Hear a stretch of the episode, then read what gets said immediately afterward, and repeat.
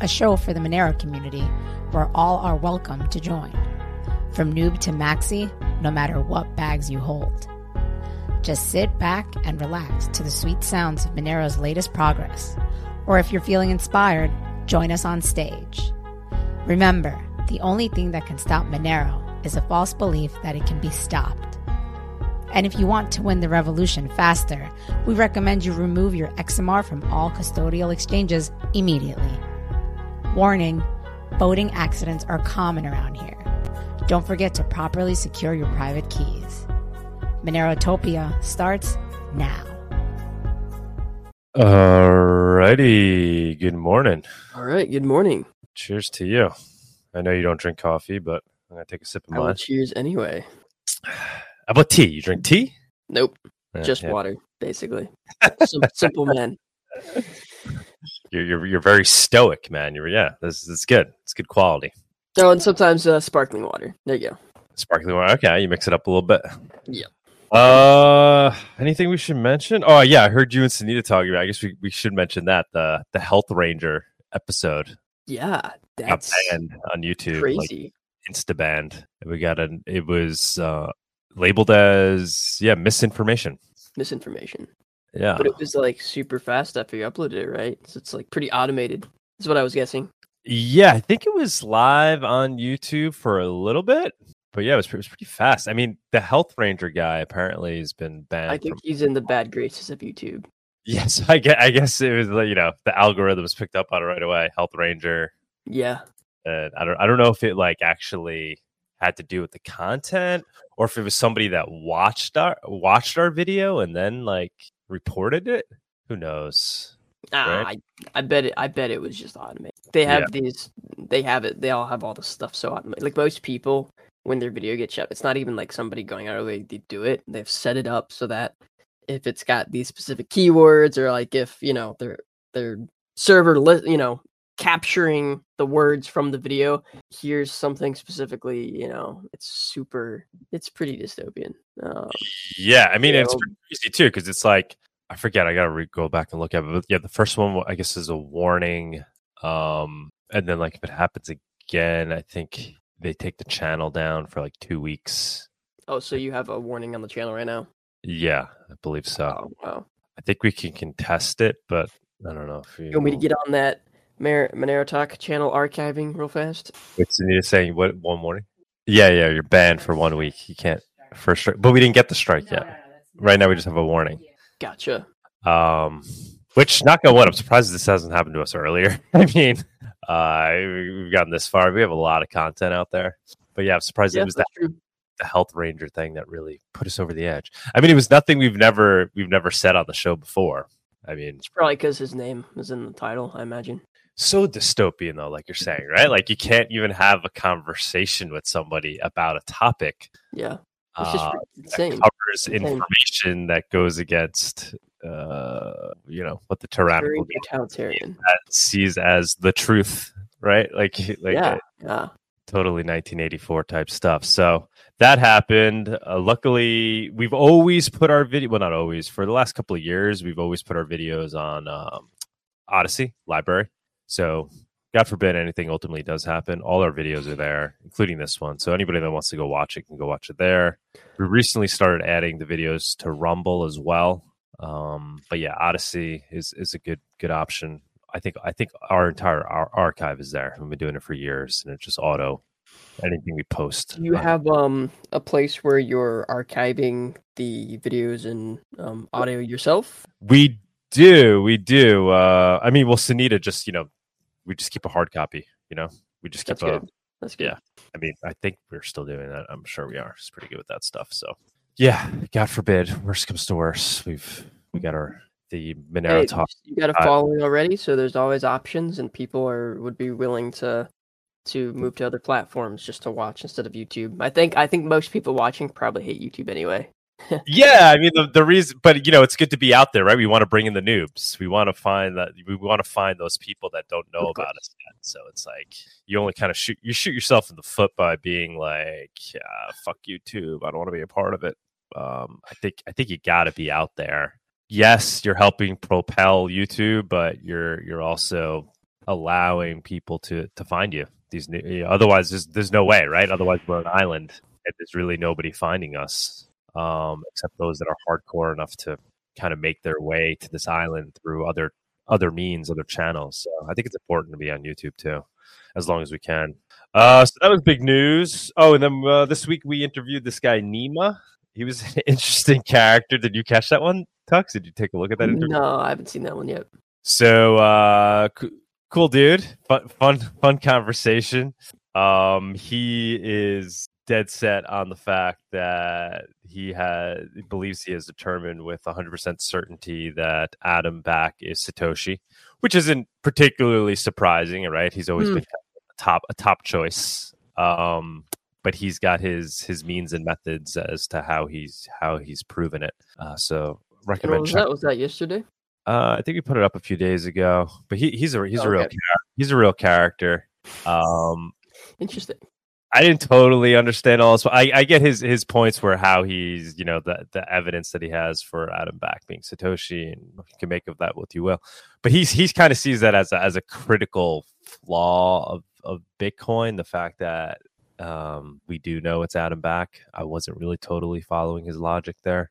Um, so, but it's worth it's worth checking out, and he's a super cool dude. Uh, fun to listen to he thinks he's he also in like one sentence he's he's saying how he thinks he can create a, a better privacy coin but he just doesn't want to do it like he's a little he's a little he's a little over the top Or what? Then Monero? Uh, yeah he likes monero but he you know he thinks he thinks monero can be traced because he was referencing um the irs bounties you know Chainalysis stuff uh but then like in his second breath he's like yeah and if i wanted to i could build something that's completely untraceable Do it. Um, he's he's a little yeah he's he's a little over the top but definitely uh fun to listen to and uh, overall a good personality. I enjoyed i enjoyed him and hope uh, maybe we'll have him on this show at some he's a fun guy. Uh so check those things out. Oh one other thing i wanted to bring up actually i'll put the banner up right now that we always put up here the nodo the nodo is full steam ahead guys. We've gotten uh, i've gotten like an email or a dm or two people asking about it it is full steam ahead. Uh, I think originally we ha- or originally originally we wanted to deliver it quite some time ago, but then we had pushed it back to September. We're not there, but it's uh, we're we're just dealing with issues with China and actually getting the hardware and things like that. There's but uh, what we've decided to do since there's things that are holding it up, we've decided to put some more development into the soft software side of things. So we're adding. Um, an easy one click way to mine with the Nodo using a P2Pool. So it's not not an ideal way by any means to mine Monero, but the idea is if you're going to have this device, uh, maybe you want to just turn it on as a miner, right? yeah, Um, it's not exactly a, a beefy Ryzen 9 or anything. I think yeah, it's like it's like a ARM processor, but it's like a decent one. It's like an eight core ARM processor. Yeah, it, ma- it makes sense, right? We talk about how you could turn any computer into a miner, so why wouldn't we turn the Nodo into a miner? So, uh, with Super One Click, you got a you got a node up and running. Uh, you could easily run a light wallet off of it. The the whole the real whole purpose of Nodo is super secure, reliable node, right? That's that's like number one goal. Um, but now we're adding other little little features. So with one click, you could add P2Pool mining for those that want to get that up and running and make it super super easy for people like me. Uh, and then we're also adding a larger screen. So there, i- I think I was talking to you about this, right? So there, there is a screen on the Nodo, but we're making it kind of uh, almost like uh, smartphone size. So nice, Oh, nice cool. large, nice large screen. And then with that, we'll be able to do some more fun things with the screen itself. So we're working on that as well. So those software developments, P2Pool, and basically um, developing it so you'll we'll have information running across the screen, kind of like Monero news. Monero news type stuff. Yeah, like the latest That's always tweet, cool to see. Yeah. like an RSS feed of, of Monero stuff. So you could have this thing sitting on your desk. It's a reliable node, and you, you know you glance over at it, it might tell it might show you the latest latest Monero tweet, or perhaps eventually the latest popular posting on XMR Bazaar. So we're building that out uh, right now, um, and it's not slowing down the project at all. It's because we're waiting on other things anyway.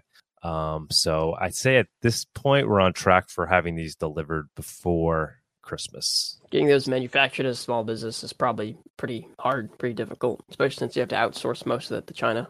Yeah, that's the real holdup. And apparently, they've made other projects priority, like much larger orders. Our- our yeah, orders yeah. Even though you put yours in way long ago. Yeah. and we don't really have any leverage with them. So um, the guy we're dealing with, that's dealing with China, is super cool dude. Um, but yeah, he's his hands are kind of tied. So and Yeah. know, can't really throw more money at them to become priority. But we've had uh, 25 people order these things, which is awesome. That's Greatly great. appreciate that. And yeah, anybody else that's considering, please, please do. It definitely helps if you guys order one now. It just gives us gives us more momentum. It gives us more capital uh, going into all this. And God forbid anything does happen, everybody's getting their money back. Um, you know, you know, you know, I'm good for that. But uh, it's more on track than ever, closer than ever, and if anything, it's better than ever. So just want to get the word out on that. And yeah, that's it. I guess we can move on with the show. Awesome. Yeah, let's go ahead and jump into the price report. Let's do it.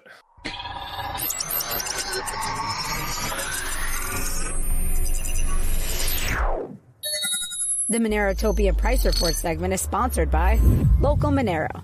Avoid using KYC exchanges. Buy and sell Monero directly for fiat, peer to peer. Hey, what's up, guys? Hey, buddy. let's go, good morning. Good morning. Good to uh good to hear the Nodo's coming along. Yeah, notice coming along. These things are t- these, it's not easy, man. Uh, a lot of moving parts, but uh, full speed ahead. Because we had like three people in the past week ask about it, which is understandable, given I think we had said September. But yeah, it's it's moving along. Cool. Tux, what's your um what's your Perrier or what's your uh what's your uh, sparkling water brand of choice? Um, probably, probably Lacroix. LaCroix. Wow, I've never heard of that one. Is it a good Oh or bad? no, you never heard of that? That's like LaCroix. It's pretty popular, yeah. Super popular over here. Yeah, wow. I used to drink Gerolsteiner a lot just because it seemed like it had the most uh, minerals of all the sparkling waters. Oh yeah, this one isn't even like I I have I have tried some some mineral waters, but a lot of these aren't even like mineral sparkling waters. It's just like a a Flavored. slightly flavored, uh, carbonated water. Uh, I see. So yeah, like like Cro- carbonation, LaCroix, but you don't like, want to really, drink soda. yeah, they really figured out the flavoring, whatever they did, and the marketing. Right, I feel like they they were really the breakthrough. Uh, flavored soda water. Huh. See, see them everywhere. Well, here in Mexico, I just drink a bunch of Topo Chico. In the states, it's like super expensive, but here I can get like I don't know for less than a dollar, I can get a liter and a half What is it? Topo Chico? What's that? Topo Chico. Oh yeah, it's like um maybe it's only like a Texas popular thing. Everyone in Texas, like when you go to any cool cheap little restaurant, they'll have a, a glass of a glass bottle of Topo Chico. Um, it's like I don't know, it's some kind of mineral spring water here in Mexico that I don't know, decades or a century or two ago, it was renowned that it would heal your ailments or whatever if you go dip in the pool. So now, um, now they like bottle it up. It's owned by Coca Cola, unfortunately, but uh, yeah, it's, it's really popular here. Yeah, I think LaCroix might even be owned by Coca Cola. Maybe not. Yeah, it's yeah, I'm pretty sure they are. I think Coca Cola owns all the water on the world. There's a the Disney of the oceans, too. beverage industry. Great, great Yeah. business, right? Sugar water, It- sugar water for everyone. Sugar flavored water. Now they use Yes. stevia. No, I don't know. All right, so um, yeah, let's uh, let's get into price. Not not too much. we, got, happened we got to sell some uh, some original Coca Cola, original recipe on XMR Bazaar. We get somebody doing that. That that'd be fun. original Coca Cola. You mean like with the cocaine in it? Yeah, The- Good yeah, shows, Back to the good old days, right? Next price Coca report. Coca Cola. Drink your Coke like a man with the white stuff in it. Gross. Anyways, um, okay, yeah. So we got the Monero chart sitting here in front of us. Uh, not much happened. You know, kind of went up for a little bit, kind of went down. Still riding in these lower standard deviation bands. Um, this line up here, I'll zoom in a little bit. I'm not really quite sure how to draw it. Like if I wanted to, I could connect that down there. You'd say, wow, that makes a lot of sense. But then, you know, if price had gone higher, then I would just draw the line a little bit higher. So um, I suppose if this kind of stays down, then then maybe this line right here would make some sense. But um, yeah, this this wouldn't be regarded as a very reliable pleb line. Um, overall, you know, I mean, Monero's still going to be correlated with the rest of the crypto market.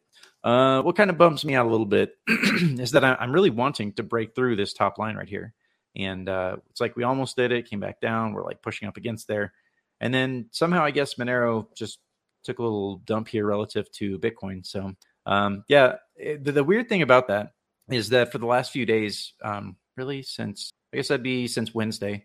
Uh, Monero price on Kraken has been above all of the rest of the prices. Or I'm sorry, excuse me. Um, Binance, Polo, Finex, KuCoin, and OKX have all been above the Kraken price for like basically since Wednesday. So you kind of think like, why would this candle right here drop? That doesn't necessarily make a whole lot of sense. But um, again, I'm I'm not I'm not convinced that these divergences are reliable anymore. Um, perhaps their Monero miner that they've been using is is enabling them kind of screw with that. Um, I have a I have the sense, you know, it's not an ego thing, but I have a sense that um, CZ is maybe paying attention to this. Like, it wouldn't surprise me if eventually they got wind that we were looking at this chart and they said, "Oh crap, we need to change our algos or something," so that uh, so that this doesn't appear, you know, so it's not such an easy thing to use with so much signal. Um, let's see if we compare price to Ethereum, Monero's actually doing pretty good uh, in terms of the quote unquote wave magic. Um, we're sort of riding the upper standard deviation bands, at least the short term ones. Um, this is actually pretty decent price action. Um, it doesn't have to hold again. This is all like if when we look at TA, it's all probabilistic. So you know, just keep that in mind, which is you know why we look at the macro so we can get sort of a more fundamental view of the market and combine that with our TA. And um, you know, really, what we try to draw out is common themes. If we see TA that says the same thing across a bunch of different charts, that helps us to have confidence, especially if the macro is lined up. So, um, anyways, just know that this doesn't have to hold, but um, this could be a reasonably a reasonably good expectation. Um, I don't know, maybe sixty percent it'll hold, and then start moving, uh, making its way up here to the uh, the moving average bands. Okay, so um, longs versus shorts on Monero is still hovering pretty close to zero, and it has been for basically a year now. Um, you know, we had these pretty wild swings uh, that happened previously in our high, our price history. You'll remember the uh, the bull market 2021 where we inexplicably inexplicably had these crazy shorts, and uh, Zcash was like way up here on their on their shorts, uh, longs minus their shorts or their net short position. Um, nothing much has changed either with the market cap dominance for Monero. Um, still basically looking at the same thing. Still hoping, praying to, um, you know, I, I, don't know, the price gods that uh, this thing will finally bump up to the upside. Um, that would actually be that would be double good. That would be double plus good on two counts. Um, one because we'll break this very long descending line, which we tried to do there and, and didn't quite make it, didn't quite confirm it. So breaking that again is a good confirmation that this line should be beat for quite a long time. The other thing, obviously, is that uh, you know we've got this head and shoulders right here um, that is not quite yet the inverse right shoulder. Like this, the price needs to come to the upside to really confirm that this right shoulder is in fact a right shoulder. So um, hopefully that plays out in the way we want to see it. Uh, let's take a look at. We'll, we'll come when, back to the general. You, when would you uh, have to see it play out by? Like when is the uh, what's the timing on that?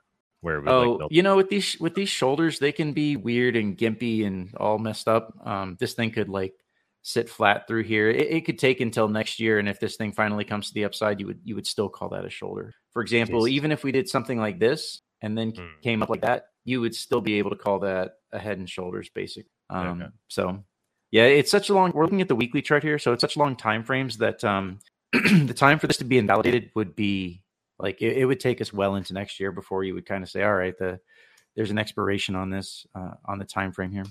okay. So we can take we can take a look at um, Bitcoin and the rest of crypto in a second. Let's go ahead and take a look at the like the macro picture here.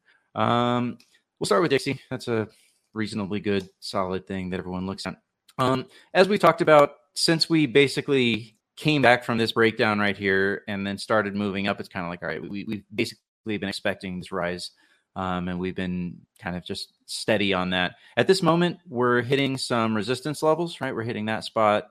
Um, yeah, I mean, you draw a line back far enough, you're going to find some place that it matches up. So whether those two matter or not, I don't know. But this spot right here is definitely important. Um, so I, I, wouldn't be surprised to watch the dollar index take a little bit of pause here. It might need to pull back some uh, and then potentially break to the upside. Um, we'll have to wait and see on that. Let's say I haven't looked at the magic on this in a while. So what that says, uh, we'll let that load. That it just takes a minute for that thing to load. So if we're going to think that the DXY might pull back and we're looking at gold, um, there's actually a decent opportunity that gold might find support at this line right here, uh, and then and then make its way to the upside, which is something you know I've kind of been expecting for a long time. It's not a short term play. It's not a medium term play. It's it's definitely like on the many months to years time frame here, but I do think gold is um, just overall like it's a good asset, a good place to be in right now. Um, we don't know when it might start pumping to the upside. Sometimes it has counter cyclical pumps. Um, it does tend to pump before you get a big risk on movement. So that's that's the other reason. Like that's another reason to be in gold. You're going to have limited downside, and it should be one of the first things to pump going into the next risk on moment which could be next year. Maybe it takes to the end of next year. Um, you know, we've talked about recession and all that, and we'll, we'll take a look at that again actually here in a minute. Um, let's take a look at the global liquidity, right? We talked about this. Um, we talked about this last episode where the green line is sort of liquidity. I don't include the M2 in the green line here because that's so delayed. It's it's almost it almost just creates more noise. So this is really just the Fed balance sheet, and we get a weekly report on that. It's called the Wednesday level. Um, so that's the Fed balance sheet uh, minus the reverse repos. So we're, we're sort of combining two different charts that we looked at before um, to understand the, the broad picture liquidity. That's that's probably more appropriate for us to do. So as you can see, overall, um, the the U.S. liquidity in green has been rising, but it's really not like that high. I mean, it's it's basically in draw some lines here. Uh, it's basically in this zone right here. So in this zone right here, price for the Nasdaq, we're looking at the Nasdaq right here. The Nasdaq was kind of you know in this range. So given where the U.S. liquidity currently is, it does look like price is maybe slightly um, ahead of itself. And then the white line is global liquidity. This does include M2. In fact, this is this is M2 uh, and all balance sheets for like 99% of the global economy. So we're like talking about the top 15 uh, national economies. So that's their M2 money supply and their um, their central bank balance sheets. So you can see that um, that actually was a better predictor for us about what the stock market was going to do. Once that started popping, um, that was like the stock market immediately started coming back, and it makes sense. Um, global liquidity does like the flow into U.S. stocks. That's that's a thing that does happen. Um, although you can see that really since about we'll just say um, we'll just say the end of April, we've seen liquidity, global liquidity dropping, uh, generally speaking, even as U.S. liquidity has been rising. So these are kind of slightly conflicting, and the stock market is, is kind of ever optimistic. The stock market loves to to pump; it loves any reason to go up, uh, and it tends to do that. So um, right now, right now, I would say on the stock market, let's. I I think we're looking at a head and shoulders here. To me, like this looks fairly confirmed at this moment. Um, you could also draw this line right here, something kind of like a line that looks like that. Um, and so you've got kind of the armpits there. So, I mean, this thing, in my mind, uh, should at least end up dropping to to this horizontal resistance right here, somewhere in that area. Um, and again, kind of like we've been talking about, you know, I'm I'm not con- I, I'm I'm fairly convinced that this run is temporarily over uh, and that things need a pullback. I'm not calling for a bear like a massive bear market crash. I'm not calling for a 2008 um, I'm just saying that things need to pull back, um, at least to this level, but sometimes things can overperform and end up further down. That wouldn't be surprising. Um, so look back to the DXY really quick now that the the wave magic is loaded, just to take a quick look at it. Um, one really good spot. It's looking to me like if the DXY was going to continue to the upside, the confluence of the upper standard deviation bands and then this big rising uh, uh, kind of line right there, trend line, um, maybe right here, like that would be somewhere in this area would probably be a good spot to maybe expect a top in DXY. Um, things don't go in straight lines, so I wouldn't expect it to actually just go in a straight line. We might have some kind of pullback, right? Maybe comes to the top here, comes up there, does something like that. Um, I do again, I do think that this is a reasonable spot to think that we might see some, uh, uh, we might see a little bit of pullback in the DXY that that could happen. Um, so uh, the other thing too is, I mean, sometimes this thing just does violent moves for no reason. So perhaps it could just pump to the upside and then and then stay up there. Um, yeah, so that's the dollar index. That's uh, global liquidity. Let's take a look at Bitcoin and Ethereum real quick. The combination market cap. Bitcoin has actually been outperforming Ethereum lately. It's still inside its descending. We'll take a look at that in a second. Um, overall, I mean, like in terms of looking at this, looking at this from sort of wave magic perspective, you know, the standard deviations. Uh, I mean, this thing looks like it it needs to drop. It needs to at least get to the moving average cluster here, but I mean, really, it needs into this zone. Um, it needs to get into the lower standard deviation zone where it's been, um, and it needs to establish that as kind of a bottom. Like that's in long term price action. I, I just see this over and over again. Like you you almost never form some kind of bottom and then come up and then just keep going up. Like that's so rare. Like some kind of fundamental event has to drive that, and we just don't have that kind of fundamental event right now. So um, this this price action is just like I mean it's it's just flat. It's nothing. There's no volume. If you look on the exchanges, the volume is total crap. Um, and we get like a massive pump and then dump back down. This is a bar right here. And then we get a bar to the downside, and then we kind of go up and, and, then kind of fake out and be like, no, I'm just kidding. We're, we're not actually going to go up now. Um, this is just kind of jacking price around. I think this is mostly just to try and capitalize on whatever hopes and dreams and liquidity might be out there um, to really both the long side and the short side. Um, you kind of want to wreck both sides, really. So um, this line right here is actually holding pretty well. Uh, you could you could probably find a number of different ways of drawing this line right here. Um, but for now, I guess that's that's good enough. You know, we're not going to put too much stock in it. But um, yeah, I mean, at this moment, it probably looks like price will most likely be range bound somewhere in this area. So, uh, I mean, I don't really have like great things to say about price. It doesn't mean things can't pump. Like things can always take a big, massive pump for no reason. Uh, back to Bitcoin ETH. Things can always take a big, massive pump for no reason. Like we could see this thing just pump to the top of this uh, this blue cluster right here. That could happen. Um, I don't I don't think it will. I, I think that's less likely, but but it could happen. So I think the more likely scenarios that we just kind of just slowly bleed out and continue doing that. Uh, 10 year yield, like we talked about last week, this thing was was pretty much ready to um, to break out. Uh, I decided to go ahead and do it uh, recently. The interesting thing is that um, so we had a Fed meeting on Wednesday, and they didn't say anything that they don't always say. You know, they're dedicated to getting inflation under control, and they're going to hold rates steady, and they're going to look at the data. Blah blah blah. Um, they talked a little bit about the government shutdown, the potential that you know U.S. government might shut down because of you know not enough funding because they're spending uh, such an insane amount of money at this Let's point.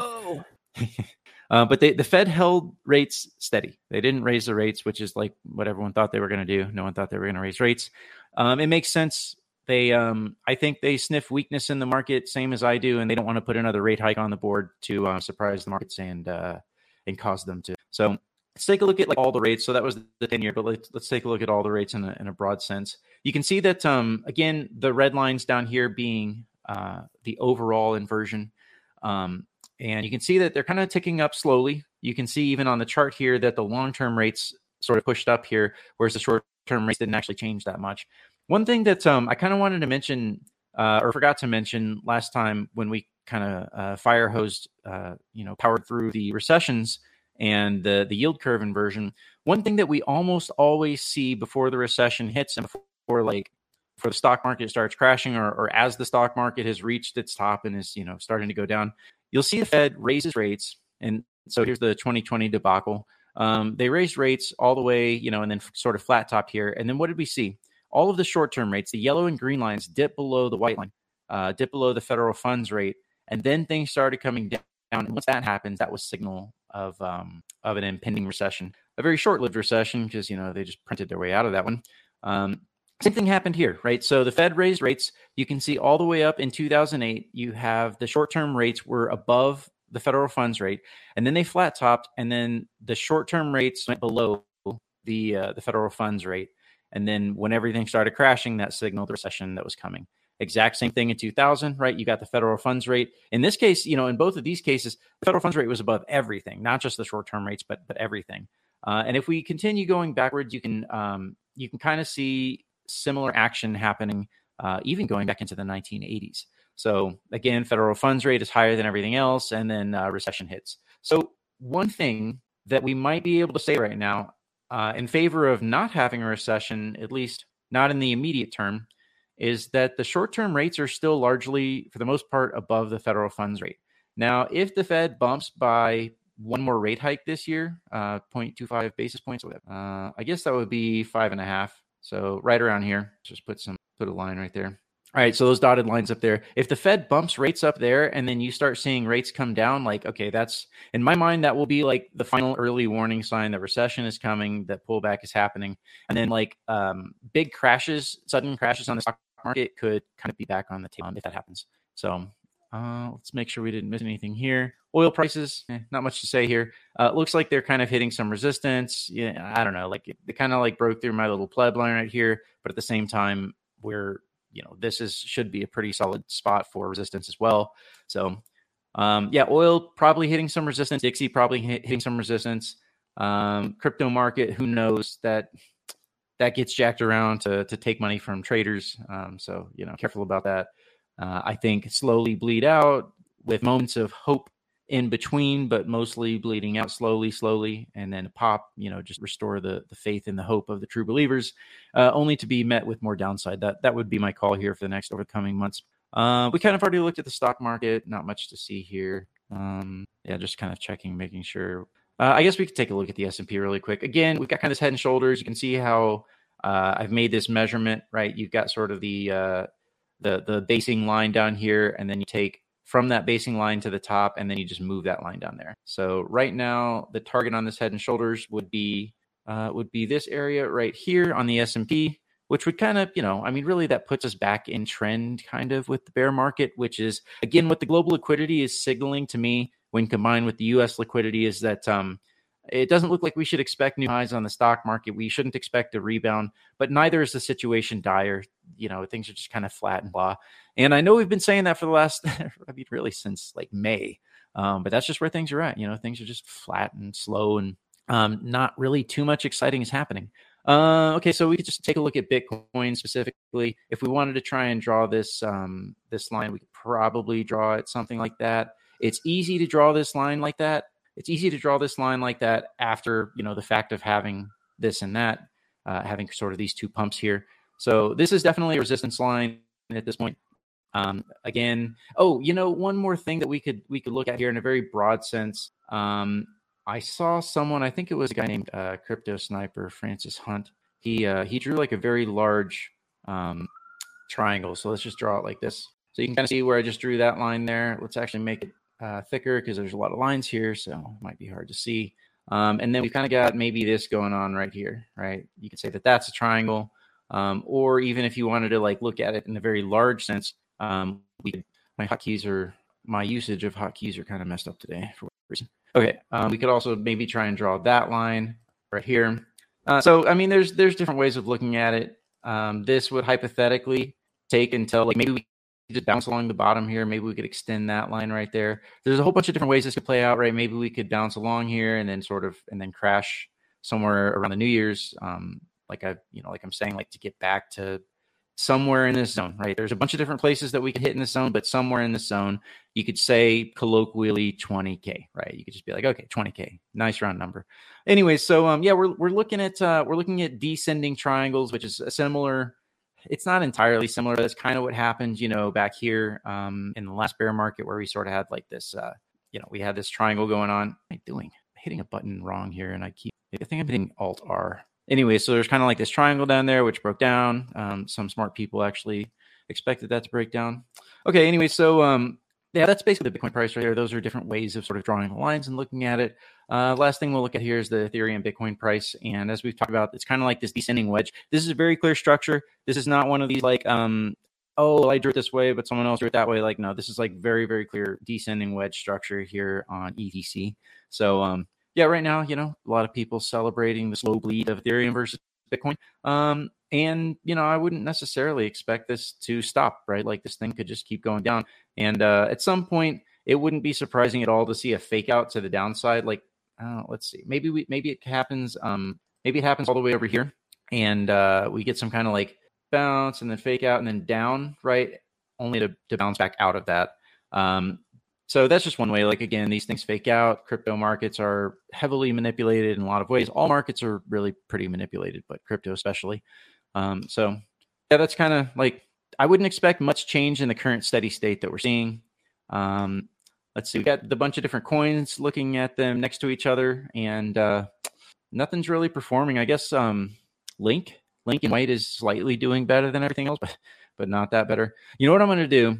if you guys want to like hit me with the coins y'all want to see, like whatever shit coins you want to see, I'm gonna program an indicator that puts like I don't know, maybe like 15 or 20 different lines here, so we can look at all the different shit coins together, and then I'll put a little legend up here at the top that color codes everything. Um, so if y'all have coins particularly that y'all want to see, you can just put them all next to each other, and these are z scores again.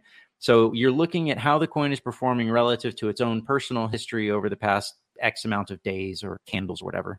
Um, so these are these are z scores, and I think they're very useful comparing assets side by side.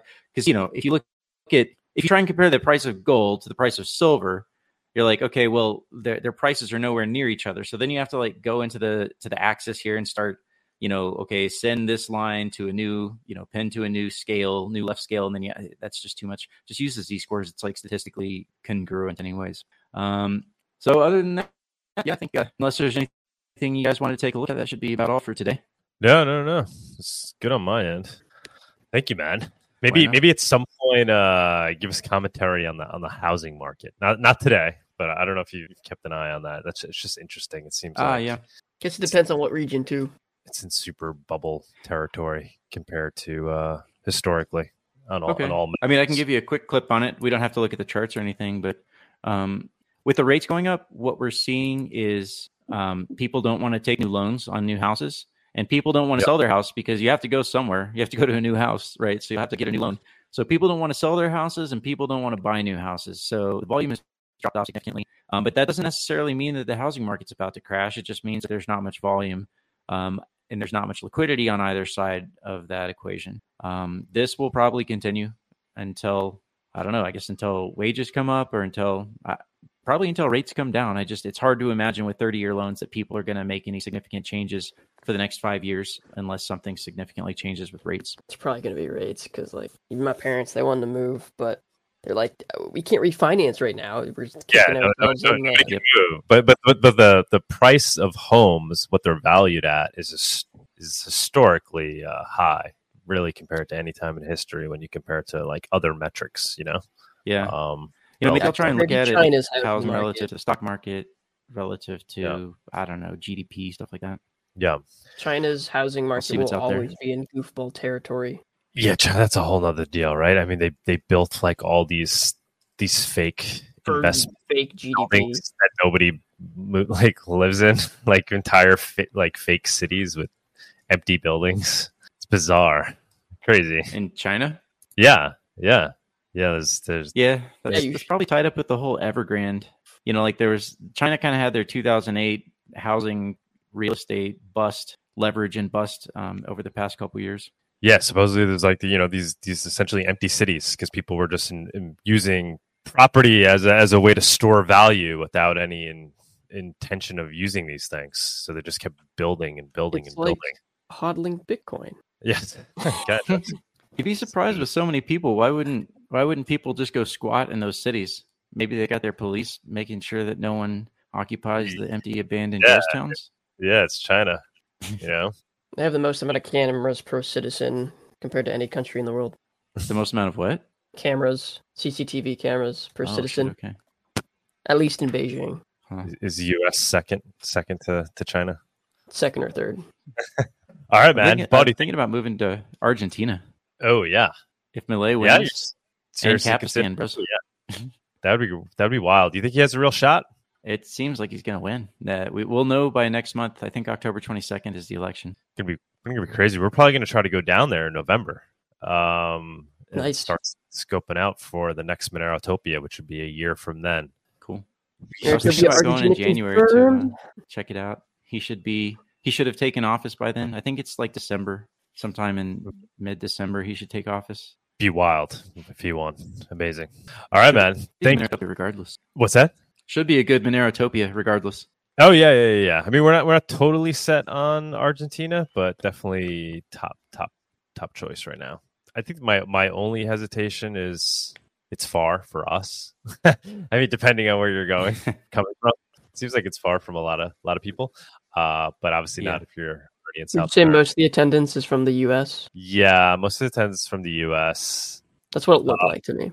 I liked the And idea Europe. of doing Mex- Mexico again, only because it'd be easier. We would do it at the same venue, and we would just tweak things and improve things, uh, as opposed to starting from scratch. But Buenos Aires is very enticing right now, especially with everything that's going on. Um, like potentially this new, new crypto-friendly president, libertarian-friendly president, and then just crypto itself seems to be gaining organic adoption there. So trying to tap tap into that with the Monero Bazaar that we'll have. So probably leaning towards Buenos Aires. Bueno. Almost all right. confirmed. Not yet. Almost confirmed. Oh, yeah, we'll have to go down there and we'll see what it leads to. All right. Thanks, buddy. All right, guys. Thank you, buddy. I'll talk to you later. Cool. Yeah, that's super ironic that you couldn't you couldn't do U.S. last time because the uh, the land that's supposed to be the free was forcing vax mandates on non-U.S. citizens to come in. Uh, Yeah, by the just- time at the time you were doing it, not last year, this year, earlier in May. Thankfully, that's gone now, but I I have a feeling it's going to come back again.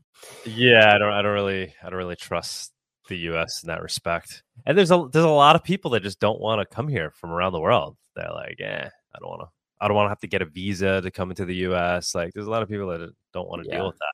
Yeah, Uh, Mexico City was much more friendly to that. it was yeah a lot more. Buenos- Buenos Aires, um, I'm actually not sure about that. From depending on where you're coming from, but I think it's certainly It'd probably be a lot easier than the U.S., but it's just far. It's just far uh, from us, at least. it's far from us, but it's it would be beautiful if we did it down there, and it would be we'd probably do it in like around November, December time, probably November, uh, which is springtime. Be beautiful. Um, a lot of it. Oh, a not lot, this year, but the next year. about would be amazing. Yeah, it would be this year. That's obviously Yeah. wait next, next, next month. Get our tickets now. No, that that gives us time, right? Uh, it was you. You saw. You helped out. You saw. You saw the stress involved. So we figure if we have a good good year to plan, Yeah, uh, it'll give us give us a lot of time, and then that also then separates us from Monero Con, which they're going to stick in Prague in and you know they're going to stay with the Jan- the June timeline, so that puts us like six months away from that. So then we have Monero Con in in June and Monero. Oh, there you go. That makes that a lot easier for you guys, not back to back Monero conferences. Exactly. Somebody's got to do it, so we'll take the lead. Uh, Andres, no visa needed for Buenos Aires. Yeah, um, it's, it's There you go. intense. it's awesome. Buenos Aires, man. Let's let's all head down there. He's trying to get you to do it. All right, uh, moving Go ahead along. jump into the uh, dev segment. Yeah, let's do it. All right.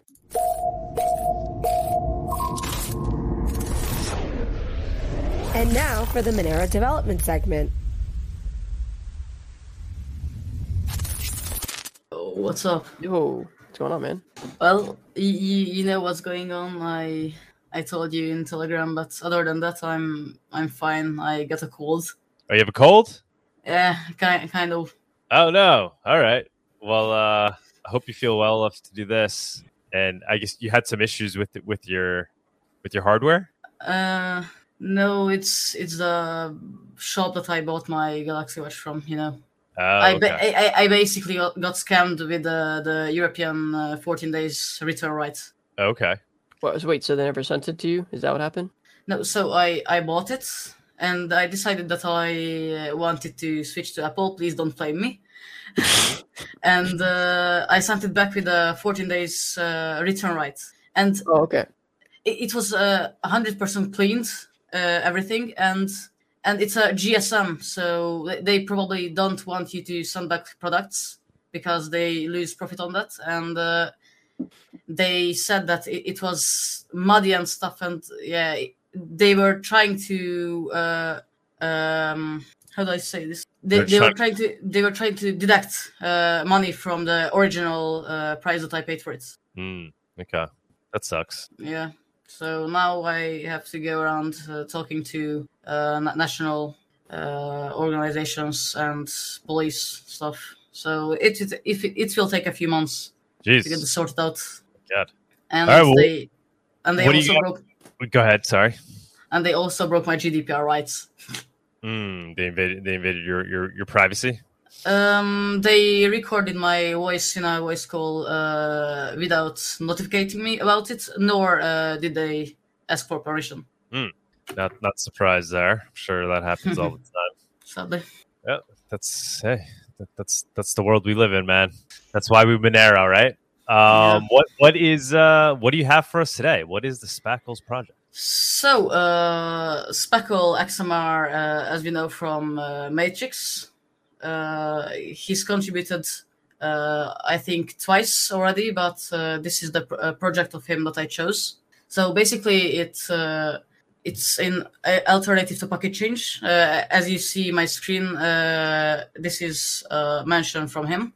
So he saw the concerns with uh, people voicing over Pocket Change and wanted to offer an alternate uh, that could address the central issues with uh, uh, being somewhat conven- convenient. Uh, what he wrote is a much less convenient version than Pocket Change, but it's a straightforward uh, one for a user who's comfortable running an RPC, and of course using Python because it's built built in Python. So it's it's a new version of Pocket Change, No, it's an alternative. alternative version. Yes. Okay, cool. Yeah, I guess yeah. Let us let us know all about it. So if I find my cursor, uh, so uh, this is just an explanation of Monero outputs for uh, people who didn't don't know. Uh, do you want me to show this, or uh, we can skip it and uh, you just put it in the, des- the description? Yeah, you could quickly explain. Sure.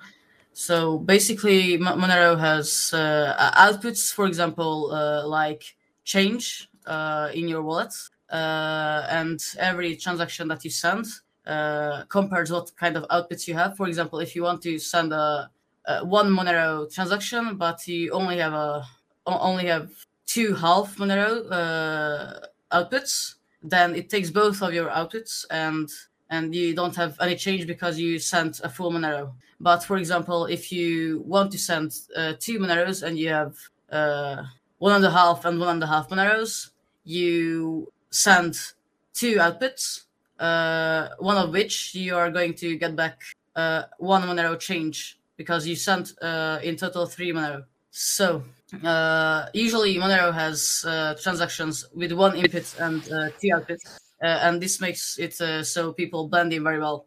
Uh, if if you send more outputs, you are going to get a larger ring size, but then you basically compromise yourself as you, you don't blend in the crowd.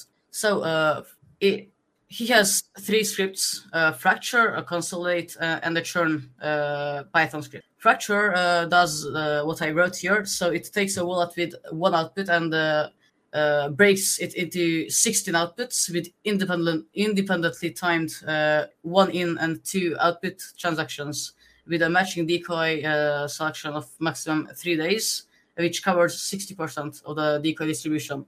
Uh, running this script for one week, uh, uh, a one output wallet will be broken into 16 outputs, as said, and it, it isn't traceable as it's, it doesn't break it into six outputs immediately, but over time.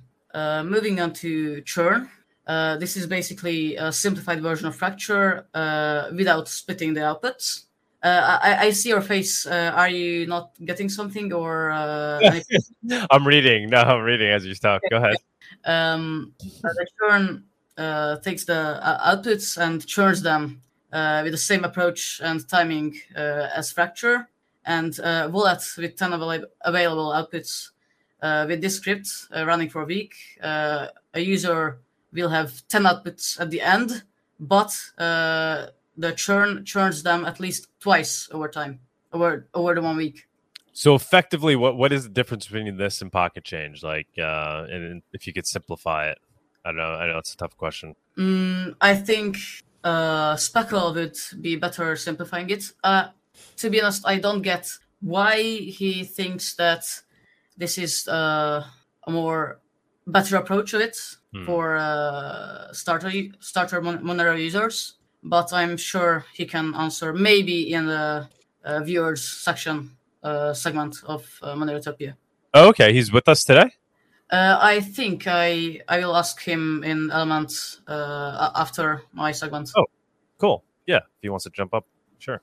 Sure. Uh, moving on to consolidation, consolidate the .python script. Uh, it's almost specific, specifically made for uh, P2Pool users slash miners because it uh, takes an X amount of out- outputs under a small uh, amount limit and uh, basically combines them uh, over time for you, so you don't have to do it yourself, and and you don't have to mess with the fees with consolidation prices. Uh, the small amount uh, which I mentioned is uh, by default 0.001 XMR, and uh, it targets uh, to consolidate balances uh, of each output to 0.01 XMR. Uh, There's no weekly measure for it for this. Uh, P uh, TPU users can run this forever, and they will have better handle over their money instead of messing with uh, such little outputs. Moving moving into the usage of it, Uh, there's of course three files that I mentioned. Uh, one second. So we have uh, churn, the consolidate, and the fracture.py here. Uh, if we if we uh, see RPC user and RPC password va- variables, they have a user and a password value. Uh, currently, the user has to paste their user and password of their RPC uh, here in the files, but I, I will make an update to them. So there is a, an account.json that replaces these values, and uh, you just need to uh, put your credentials there. Okay. Uh, then you need to need to download the latest Python from their official site python.org. Uh, for Windows users, I don't recommend download, downloading Python from uh, Microsoft Store because it's uh, really outdated. I think it's Python 7.3 which is there, and we are, I think, at 3. Point, no, sorry, 3.7, and uh, realistically, the latest is about 3.11, I think. So it's it's a bit old. Uh, for Linux and macOS users, uh, you need to open a terminal interface, and for Windows, you need to open a command prompt. Then uh, you type pip, or uh, if it doesn't work, uh, pip3. Sometimes it gets gets messed up by the path. Uh, install Python slash sorry dash Monero RPC, and you start a script by p- typing Python 3 uh, script name.py. And uh, after that, basically, if you've entered the credentials into the file, you are already using the script. Uh, you, you just need uh, to wait for it to churn, fracture, or consolidate the uh, outputs of yours. Hmm. Uh, the credits of him I al- already showed, but uh, it's this GitHub link if anyone wants to see use the scripts. Very I- cool. Very cool. Tuck, Tux, you got any uh, technical questions? No, I'd just be curious about the what's yeah the main difference of this implementation versus Pocket Change. I'm not. Maybe it's um the how often it happens and how spread apart it is or something. Uh, but I'm not sure. Of course, of course. Uh, I'm going to ask him right now if he wants to jump on. Yeah, yeah, yeah. Maybe he could. Maybe he could jump on. We can. We can move it along, keep the show going, and if he wants to jump on, that'd be awesome, and he can answer some questions. Sure, I messaged him. Sweet. That'd be fun. Thank I'm not sure where our, our guest went. He's not in the backstage anymore. Oh no, we Oh. lost a guest. Yeah, yeah. Oof. No shit. Alrighty, we can. I just can. messaged him, so I'll see if he'll. Okay. Okay. We can proceed to viewers on stage, Sure. and then do the do the news. I guess with people up. Do that. All right. Viewers on stage. It's the Viewers on Stage segment. It's that time where we invite you, the viewers, up on stage to comment on anything you've heard so far today, ask the guest a question, or maybe talk about one of the news topics. Come on down. Come on up, shortwave surfer. How's it going, man? It goes. I do have a question for uh, the person with the development segment. Sure. So, why would I use this versus doing it myself? For example, if I'm if I have say one Monero worth of uh, if I have one Monero in my wallet, what I can do in Cake Wallet is set up a template to send back to myself 0.1 Monero, and I can just say I want you know 10 of those, and I can just get 10 0.1 Monero outputs, and then Cake Wallet also allows now coin control where you can say I want to send 0.3 XMR, for example, and you can select which output you want specifically that 0.3 to come from. So, like, I can select a, a 0.4 output instead of a 1.0 output. Um, the I think Speckle meant it uh, because the automation. So uh, you, said that uh, you are uh, able to set up, set up a template, uh, but um, it's automated, so you don't have to mess it uh, with yourself. Ah, okay. Because so the automation is really the only reason that you would do that versus just I can do it Uh, manually. In my opinion, yes, but uh, Speckle might think different. Uh, I just messaged him. He said that he will come on. Uh, Hello, he's hello. getting ready. Cool. Okay. Good, great question. Great question. Hello? Yeah, well, Hello, hello. Andreas, can you hear us? Yes, yes, yes. Hi guys, can you hear me? Yes, we can. Tux, want to run? Want to run the uh, special guest segment? Sure, let's do it. The Monerotopia guest segment is sponsored by Cake Wallet. Store, send, receive, and exchange your Monero and Bitcoin safely on iOS and Android too. Cake Wallet is open source, and you always control your own keys. All right, Andres, we had we had to give you a proper intro there since you're our special guest this week. What's going on, man? Where where are you? Yeah, glad you were able to get back on. Yes, please tell tell us about yourself. Tell us Hi, about uh what's going on. Can you hear me? Yes, Can you hear me? yeah, a little bit quiet, but yeah, we can hear you. Yes. Sorry, I'm having some troubles with my mic. Um, and the internet today uh, has been a hard day for me, but because it's the my first time in a interview in English. I am a teacher Spanish in Venezuela. And, All right. well, uh, and and today is my birthday también uh, as well. And well, I'm very excited to be here with you. Wait, did, did you say it's your birthday as well? Is that what you said? Yeah, today, my, Oh, today is my birthday. Oh, nice. said? Feliz awesome. cumpleaños. Happy birthday, man. Happy birthday. gracias. Uh, gracias. Yeah, so, you. so, so, so take your time. Uh, I know well, English Uh, today Eng- is uh, it's a challenge for me, really. No worries. Uh, we're, you know, take your time. We want to get you on here. We want to hear what's going on. Uh, t- t- take your time. You know, speak as slowly as you need to speak. Don't stress. Uh, maybe we can have uh, Andres jump up too to to help if he's around. I see him in the comments. If he, I don't know if he wants to jump up, but he might be able to help uh, translate for you. But go ahead and, and give give it your best shot and uh, tell us about the fundraiser you're doing for Monero in uh, Venezuela. Okay, uh, my experience in cryptocurrencies uh, has been started since 2017. So so.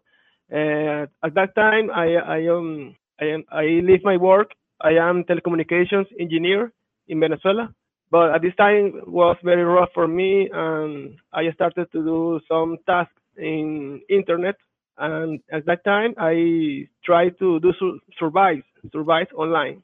They pay for PayPal, and I I started to buy Bitcoin, Bitcoin BTC. Uh, at that time, you can buy Bitcoin paying with PayPal. I don't remember the page, but they discontinued the service, and I forget the idea to use cryptocurrencies again. Uh, two years ago, with inflation and the nose or nose bolivares don't don't have very so the inflation has has been uh, less uh, the notes has less value uh, han perdido valor uh, no they are try they are pushing the the people to to use another another notes like dollars just Yes. uh, in Venezuela very few people use bolivares because they have no value very few values.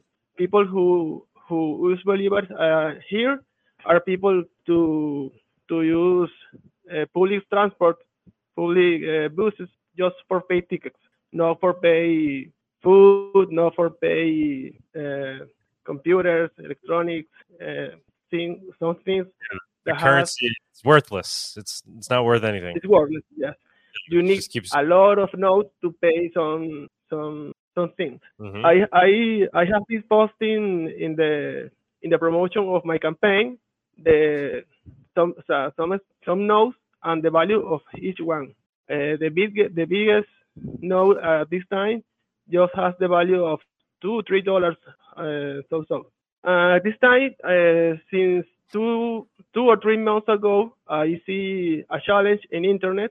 I remember DK who's his back is the username uh, and he's he's promoting some challenge to use Monero. Um, he he posts a reward for the best idea to promote Monero at, at this at this moment. Uh, Amazing. I participated. I participate in, in that challenge. Um, I took the, sixth the second place. Uh, the community has to vote. Uh, my my idea was the second one. Just for one percent, I lost the challenge. The the see the challenge the el reto, and I'm very sad because I can have the reward, but I stay in the community and I organize, I regroup my ideas and I posted this new this new campaign, this new effort for for me, and and my friends that has been motivated to use Monero in Venezuela. Awesome, awesome. Tux, what? Who did he say the guy was that ran the the uh, contest? That was uh. Did you did you pick up on that? Oh, um, I can't, I can't remember his name now. Of course. Uh, but we, yeah, we got to have him on. He hasn't been on in a while. Guess who is back? Uh, Guess who's back? Yes, remember Right, uh, guess- Drunk Dial Me. Thank you. Uh, usually he he hangs out in the Twitter space. Um, cool. Yeah, that's that's so. What what was what was your proposal? You said you came in second place for your idea. What was the idea? Uh, my idea at this time, I started two months ago with a friend in Caracas, Caracas, Venezuela. He Mhm. has uh, an electronic uh, and computer parts store, and, and at, and this, at this moment we we onboard some users to pay with Monero, but because the few few people know about Monero, just we started to to give a gift a gift card that has has uh, some Monero in in the private seat, no? The private Okay, you, the- you can claim the Private. the Moneros. Uh, Mhm. So you you were, get, you were giving out cards with Uh, at this time, Monero uh. Yes, we we start we look for for some some gift papers and we recharge with with five dollars of Monero and when you go to buy some some um, some things that that he sells like phones like graphic graphic cards or something like this you you have the opportunity to receive some Monero and and can use it in the in the store as well. Awesome, fantastic. And so now you you've done a proposal on Kuno, correct? To raise money. um, the, the proposal is to to onboard 20, 20, 20 merchants. We have started with some some merchants uh, now, but we have some some surprises. We uh, keeping forward the the, cam- the campaign and is posting and we'll be posting the news and the and new merchants that high that we have been onboarding. Uh, uh, to, yesterday can you- posted Can you bring up uh, the yeah, let me bring that up. I got Yeah, the, hold I got the Lock link it me. the- La Fortaleza. All right. Yeah, you- you're doing a great job, by the way. Thank, thanks, thanks for you know uh, having the courage to come up here and talk about this. Given that you you know English isn't your first language, you're doing fantastic. So we're bringing up the website so people can see it. By the way, Kuno, uh, I'm seeing a lot of amazing things on there, right, Tux? I'm like, Yeah, There's there's, a- lot of stuff on here. a lot of action and a lot, a lot of things kind of kind of like this, which is which is really cool. This is built by Anarkio. He's actually helping us. He's building XMR Bazaar for us. Uh, he's he's doing a lot of lot of amazing, great work for the Monero community. Uh, Anarkio. Um, so yeah, here we are. We got come with us to onboard 20 merchants in Venezuela. The main goal is to educate 20 merchants, independent professionals about how to use Monero as a reliable P2P cash option and how to use for remittances in Caracas, Venezuela. Very cool. So you're looking for how much? You're looking for six six Monero, and then with that, you're going to try to essentially educate 20 different merchants on how to accept and use Monero. Correct, Yeah. Andres? Yes. Okay. And we uh, we will be uh, doing some. We will do some surveys about how to use Monerujo or how or use Cake Wallet and Mhm. show what is the what is the advantage and what is on what is the disadvantage and receive the information for the users and uh, share the, the feedback of the everyone. do you is there a decent i mean we, we've been hearing about venezuela f- for for many years uh, in the crypto space as being the ideal place for cryptocurrency adoption much like we were talking about argentina but perhaps even even more extreme in uh, in in in in in why it would be a fertile ground for organic crypto adoption given the inflation rate of the currency what is it like there in terms of crypto adoption? Are there a lot of people using cryptocurrency for these purposes?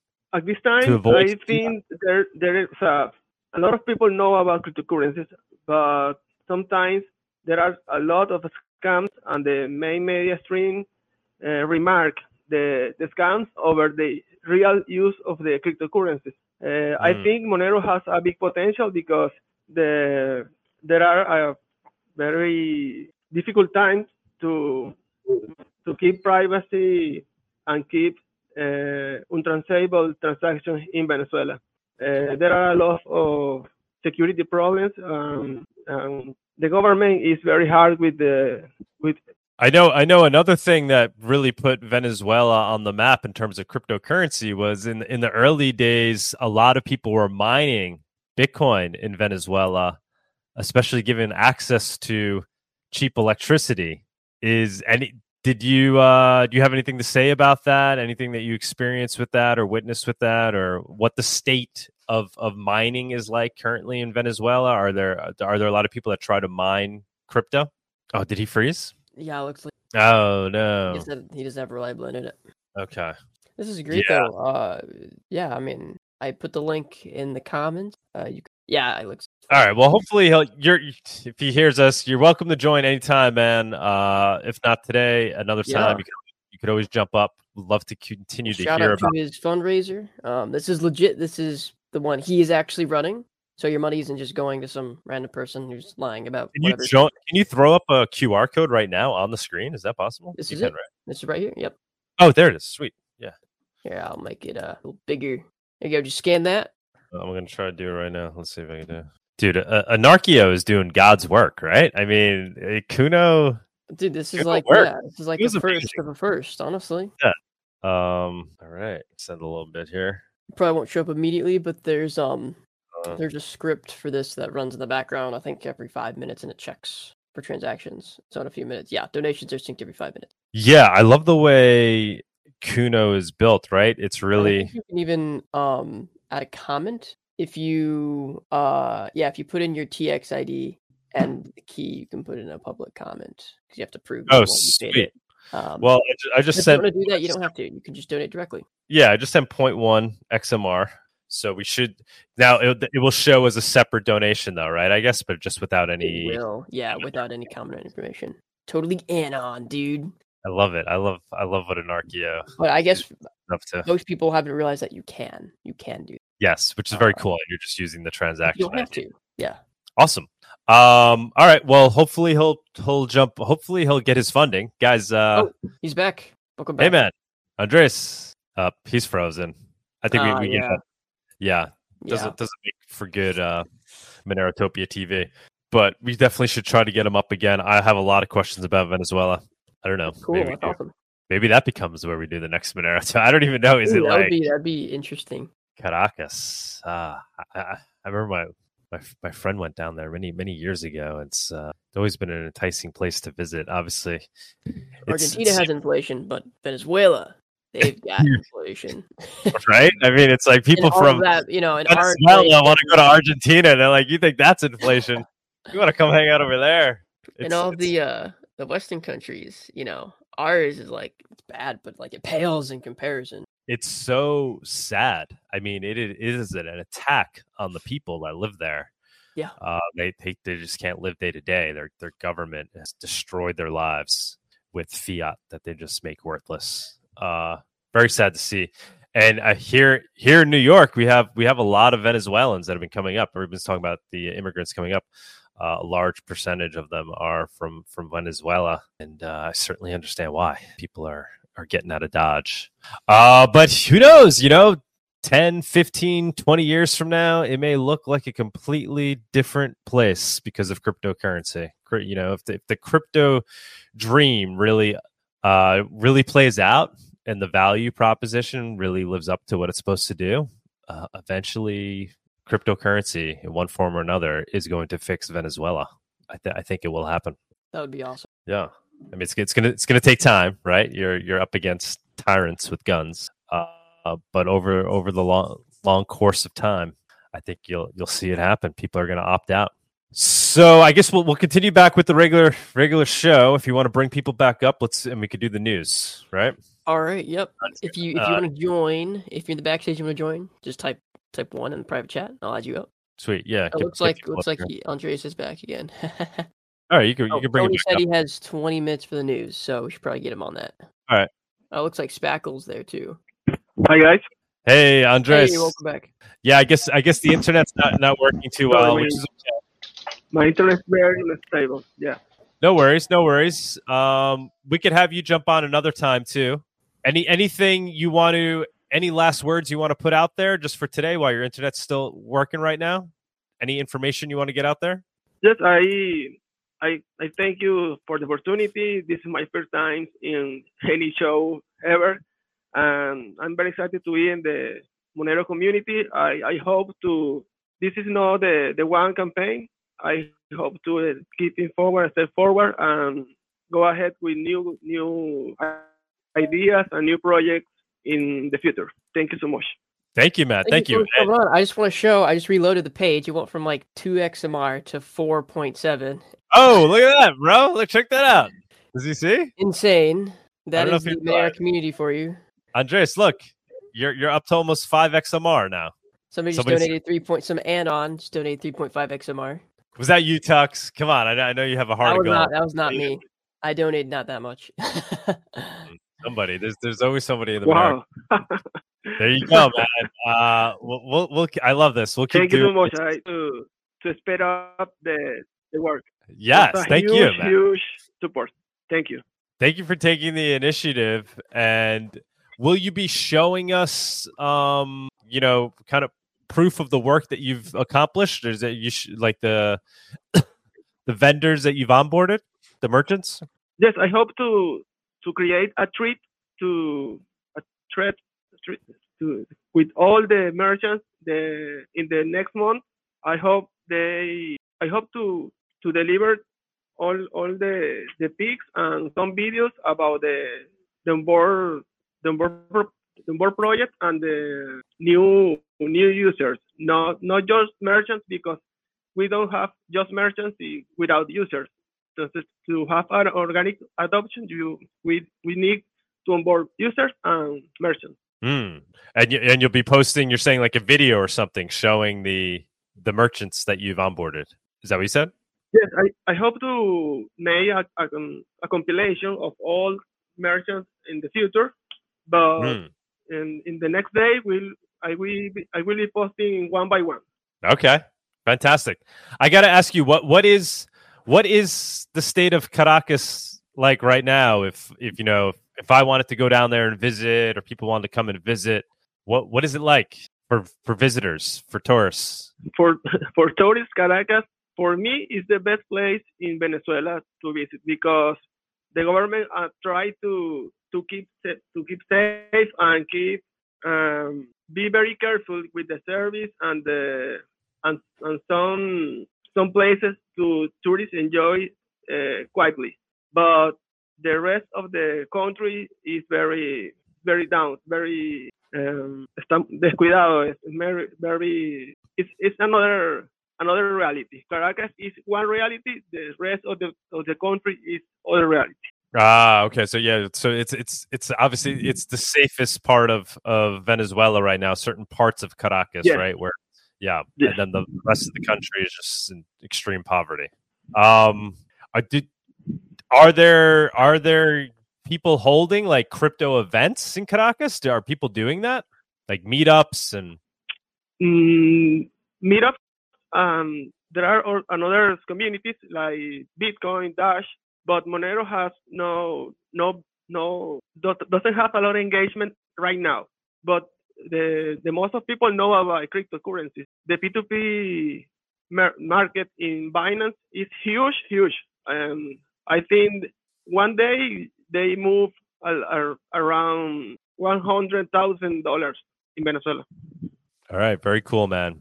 All right, well, definitely, definitely keep us posted.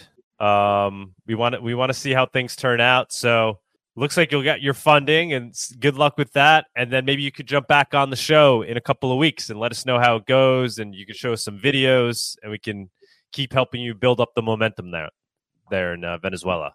All right. yeah, that's awesome. Thank you so Thank much you for coming on. for sure. Thank you, man. Yeah, that, that goes to anybody, right? That's doing a, a Kuno, that's trying to fundraise. Uh, you're always welcome to come on the show and explain yourself and talk about it and let us know what you're working on. Uh, this is what we're all about, like getting the word out. Go ahead and jump in the news while Tony's still here. Yeah, let's do it. All right. And now for our weekly news segment.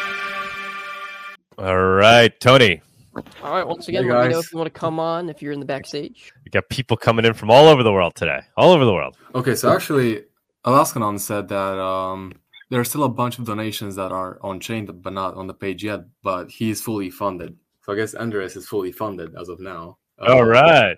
Yeah, that's crazy. yeah, he's almost fully funded. But um, yeah, so let's get into the news section while we are on the topic of Kuno and poor Latin American internet.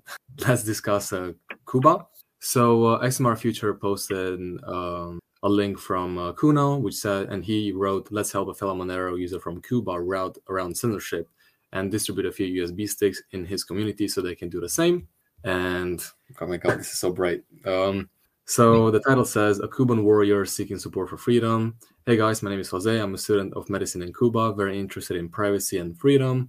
Uh, I'm born in Cuba 22 years ago. Maybe it's not the best place for freedom and privacy, but I love my family. Um, so basically, what he's saying is that um, he has poor internet and he tried to research about Tails and Tor, but he can't because these pages are blocked to download directly from the public internet controlled by the national telecommunications. Uh, the wages are low and internet restriction is very high on the island, so he plans to buy one terabyte HDD to storage uh, downloads and five 10 gigabyte USB sticks to install Tails. This allows me, he said, um, share some USB Tails pens with some friends in my community to create to create awareness about use internet against tracking, surveillance, and censorship. He details all the costs, and it's That's a great point-. Yep. So he, he's basically trying to help people get access to to Tor so they can get on the internet anonymously and, and not get get blocked, get around the fi- the firewalls essentially. Mm-hmm. Um, that's that's really cool. Yeah, but uh, who is the guy? Do we have a name of the person? doing Uh? Jose, just Jose. Jose. Yeah, Jose. If you're if you're out there, uh, jump on the show next week. Have you on? You can tell us all about it. Sure. Yeah, can, can you imagine if this actually grows from him and his friends to, I mean, not the whole country, but a good amount? That'll be insane. Um, but he also wrote, "Help me to, to create awareness about use internet against tracking, surveillance, and censorship living in dictatorship, which is still happening in in Cuba. So, which is very sad." Wait a second. Is he in the U.S.? Because if not, then I can't see how he would jump on the show. Until he gets this. yeah, I don't know. It's a good good point. yeah, that's I don't know. That's a very good point. Um, I don't think. Yeah, I don't think we've had anybody calling like on the show from from Cuba, right? Uh, I don't think we've had that yet. Uh, I don't think so, but that'll be cool if Jose could hop on. Uh, that'd be, Figure that out as long as he you know stays safe, doesn't put himself in danger. Uh, Right. That would be super cool. the the border um, of Cuba on the water is allegedly. I'm not saying anyone should do anything sketchy, but it should theoretically be close enough to use a microwave antenna. Just saying. That's true. It's the next fundraise.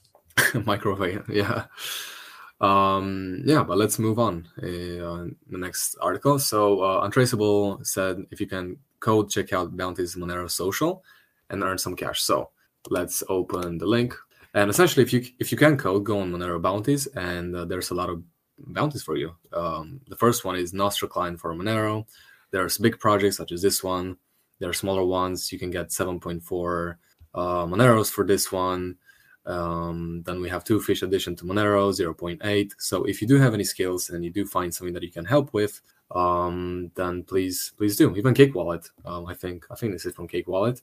Um, they need help and they'll pay you 1.7 Monero to do so. So if you have any skills, uh, go ahead and um, and hop on. And also, if you want to be the operation manager of Cake Labs, they are hiring. Uh, and they wrote this is a unique opportunity to help set the strategic uh, direction of uh, for Cake Wallet. So for more info, they wrote a whole post on Reddit about um, the pay and what responsibilities you will have in in the um, in the job.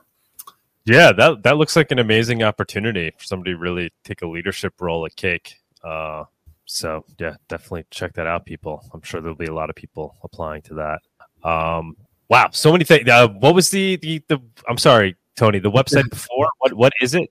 What is the uh, URL for the bounties? Oh, uh, it's called bounties.monero.social. Yeah, I mean, here just another example. We're seeing so much action right now in in Monero in terms of community participation. It's it's getting hard to keep up with things. All these Kuno fundraisers, um, these bounties that are going up.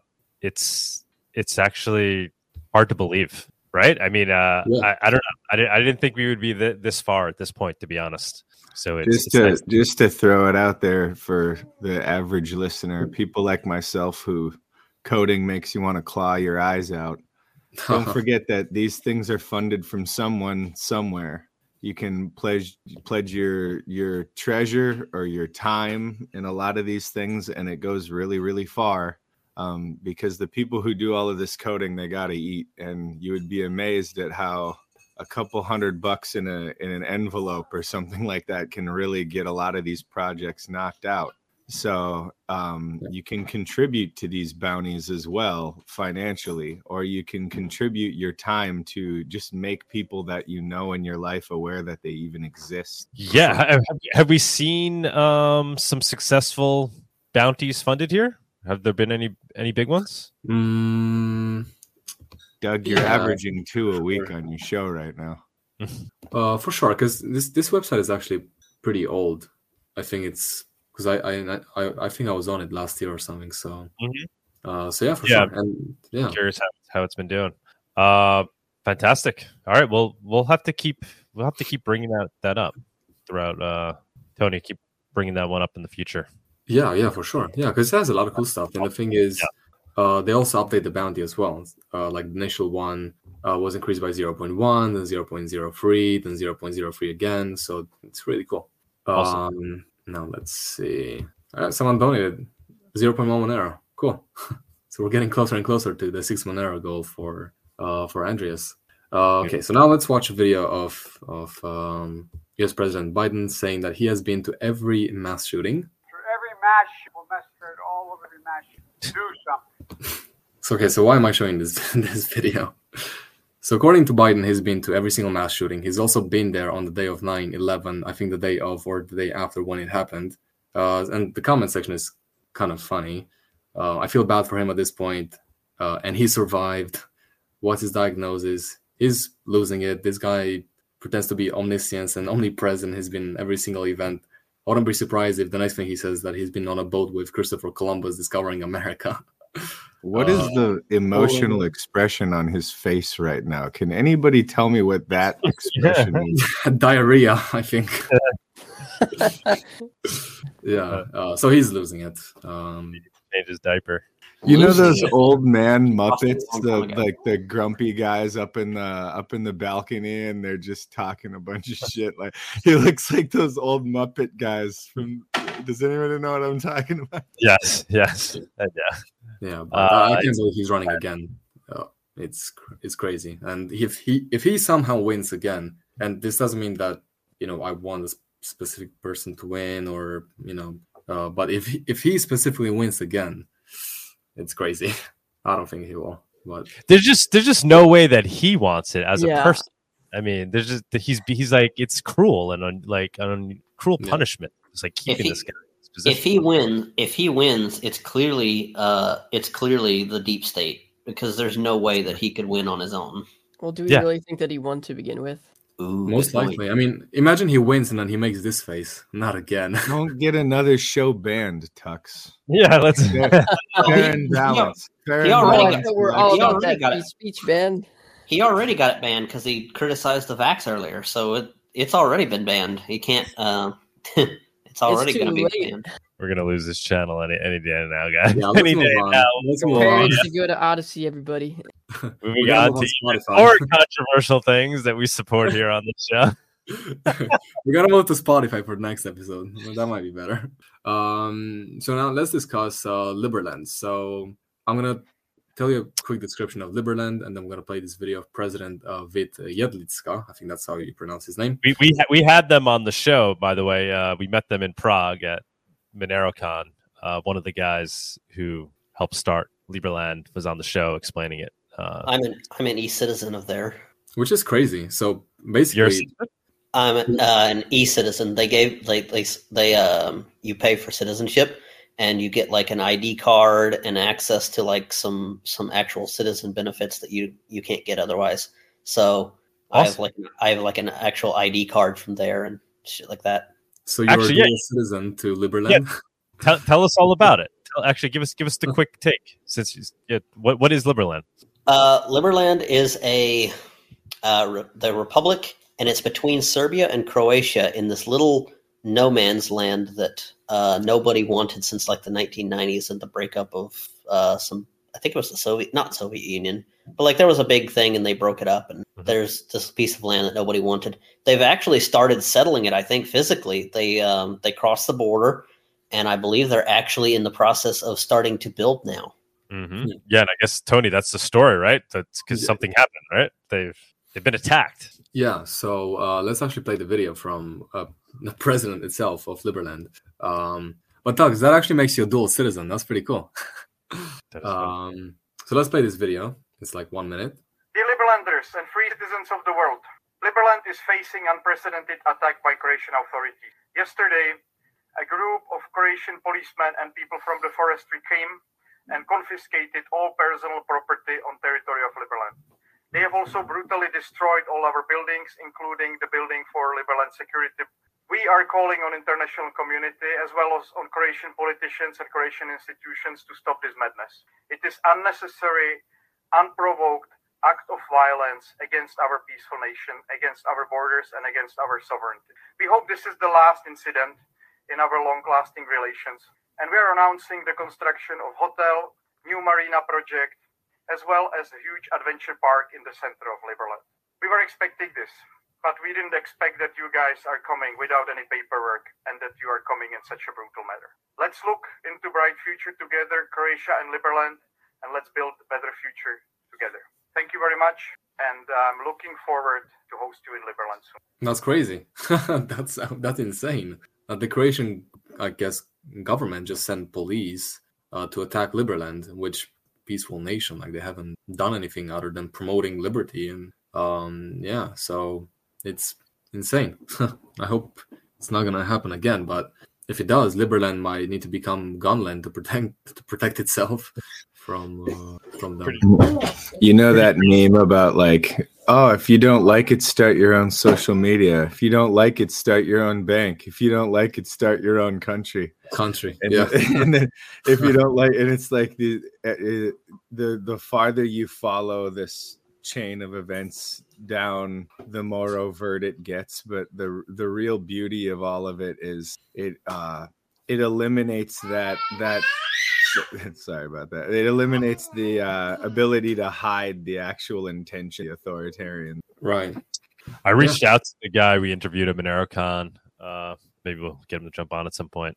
Yeah, that'll be awesome if you can, especially after what happened. Um, it'll be cool to get more information from from him. But if anybody from the official government of Croatia is watching this video, stop attacking attacking Liberland. Leave them alone. If they Um, need to, they can always 3D print some guns. Yeah, they can, and they, they probably should.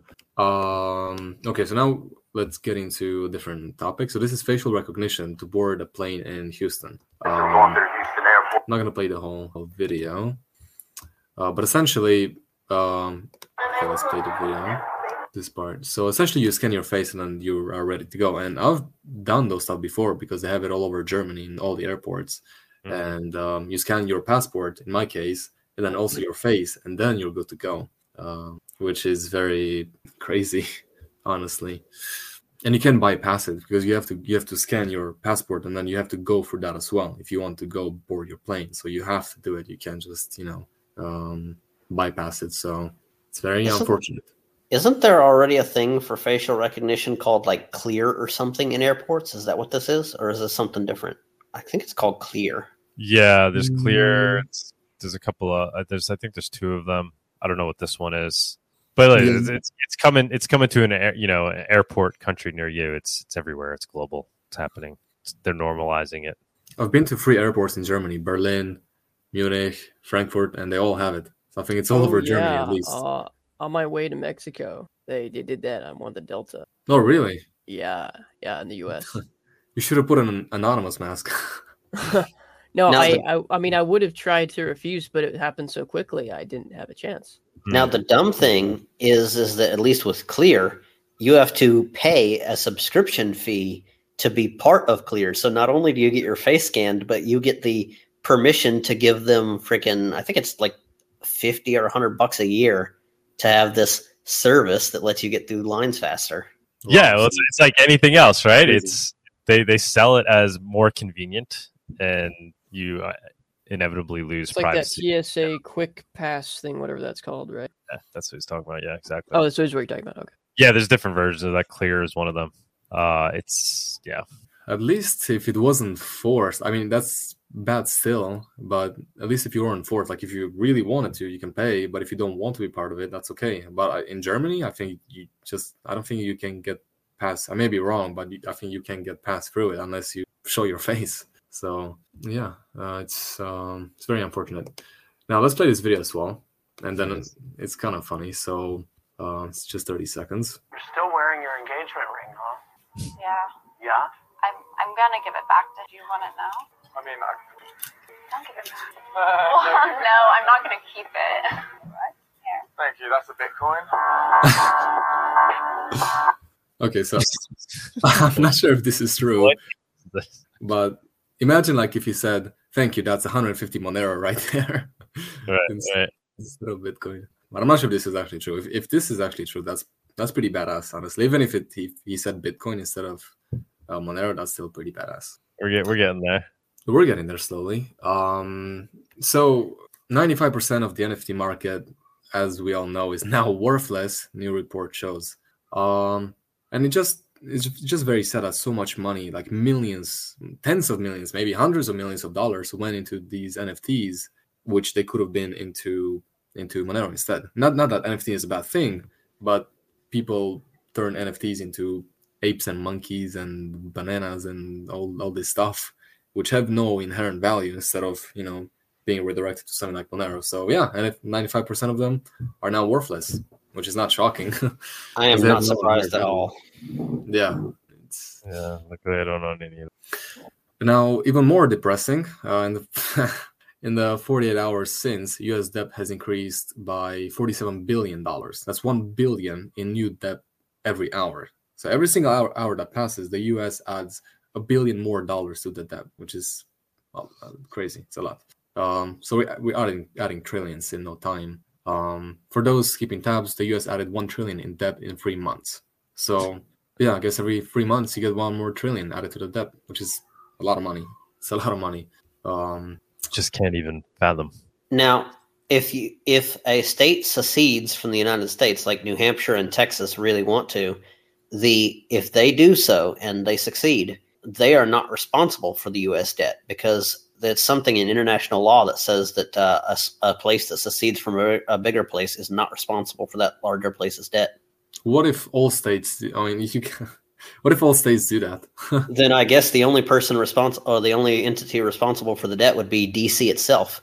Because when they say the United States, Right. like they're really talking about DC. Uh, When they talk about the United States of America, they're talking about all 50 states.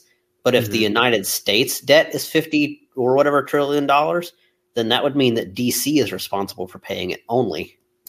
When when you take out collateral with a U.S. debt bond, it's actually classified as a corporate bond. Uh, they they pretend to be a sovereign bond, but it is actually a corporate bond that's that's done in D.C. So it's I mean they they openly admit that it's not a sovereign bond when you use it for collateral. Hmm.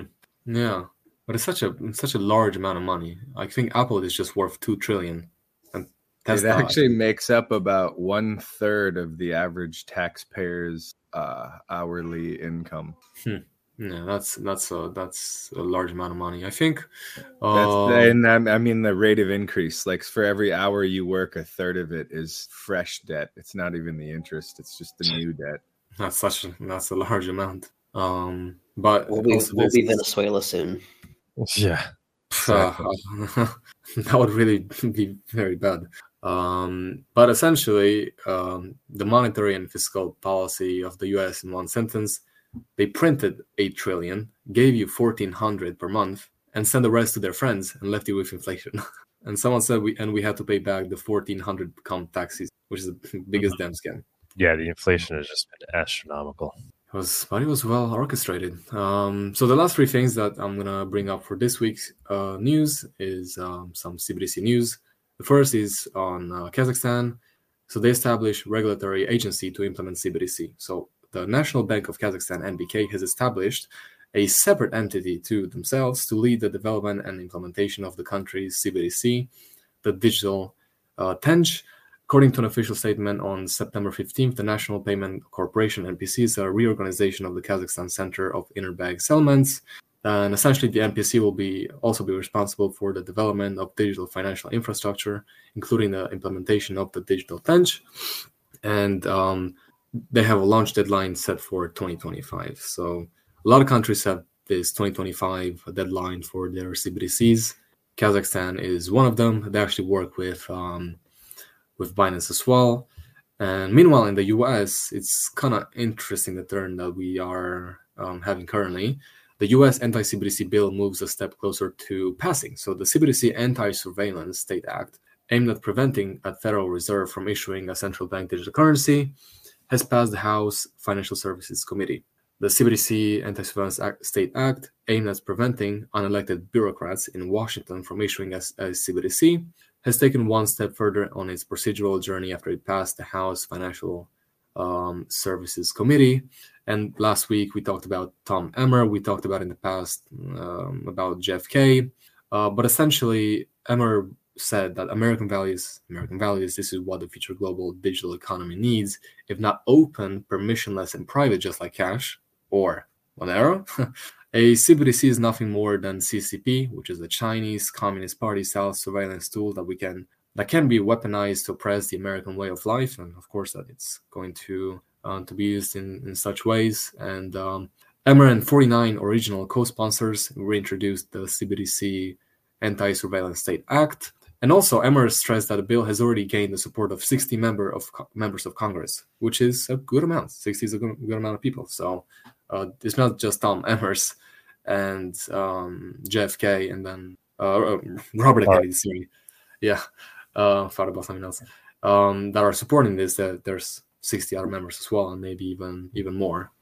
Um, so yeah, it's it's um, it's very good to hear. And now redefining money, America's digital currency dilemma, uh, as the U.S. House. Uh, United States House Financial Services Committee looks to further impede the introduction of the digital dollar, where does this resistance to a CBDC stem from? Um, they talked about DeSantis, uh, Kennedy, them running for presidency, and how a CBDC will never happen under their administration, and uh, they don't want it. And that um, on Wednesday, September 20th, which is just a couple days ago, the United States House uh, Financial Services Committee marked up two bills to curb the issuance of a CBDC. One of the bills would stop the Federal Reserve from running any test programs on CBDCs without congressional approval, so they would need approval to run any more tests, while the other would stop federal banks from using CBDCs for some services and products. And um, they discussed that, and as we all know, and we discussed in the past, more than 130 countries were at some stage of research into, into CBDC, so a lot of countries want CBDCs. Uh, eight had rejected the idea outright um, and the US kind of battling between wanting CBDCs not wanting CBDCs at a very high level. Um, so yeah, CBDC would mean that the Federal Reserve would effectively oversee all the bank transfers in the country, as there will be no alternative. And importantly, and having everything under one roof means one mistake or failure would affect everyone rather than be limited to one bank, for instance. So it would be a huge, huge uh, change. And then one more thing: President Joseph Biden, of course, said his administration would place the highest urgency on research and development efforts into the potential design and deployment options of a United States CBDC. So got a big war going on. We can count. We can count on Biden. yeah. And um, and they talk about privacy, right? Yeah, they talk about privacy, and um, they talk about Project Hamilton, and um, which is from Federal Reserves, and they study it, it studied the viability of a CBDC and uh, how it got to process 1.7 million transactions per second, light years ahead of the Bitcoin blockchain, and quicker even than Visa, which can deal about 65 transactions per second. But even if you have a lot of transactions per second, that's it's hard to have high transaction amount, decentralization, and privacy and all this stuff. So they just have a lot of transactions per second it's not decentralized, it's centralized, and you also don't have privacy. So, of course, like other projects in the crypto space, you can have 10 billion transactions per second and uh, not have the other important uh, factors. But yeah. And I, I guess the article's concluding that uh, you know CBDC development in the U.S. does seem to have stymied, given yes, it did. Yeah, it did mention that. Yeah, it did. So yeah, that's, that's, good news, right? Uh, for whatever reason, people people are waking up to that, which is which is great. It's good, and it's it's ultimately good for for digital cash for Monero, right? It's opening up people's eyes to this need for for true digital cash. People are realizing the importance of that. That's why. But then what if? Uh, or or you can open up an account at NPC Bank in Kazakhstan. it's literally called NPC. Like it's, it's could they be a more living meme of the absolute absurdity of clown world right now? National Payment Corporation. Yeah, yeah. But it's what if we are not gonna have a CBDC in the U.S. and then we're gonna have the digital euro? That's gonna be crazy because there's such two big entities. Uh, so it's gonna be interesting. If we're not gonna have CBDCs, that's awesome.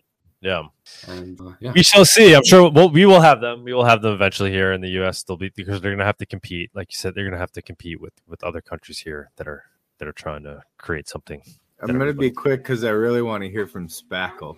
But yeah, let's get I Spackle. would point out that actually not adopting a CBDC and also having a history of being a reserve currency would put the US in a way better position for competing with the world, not the other way around.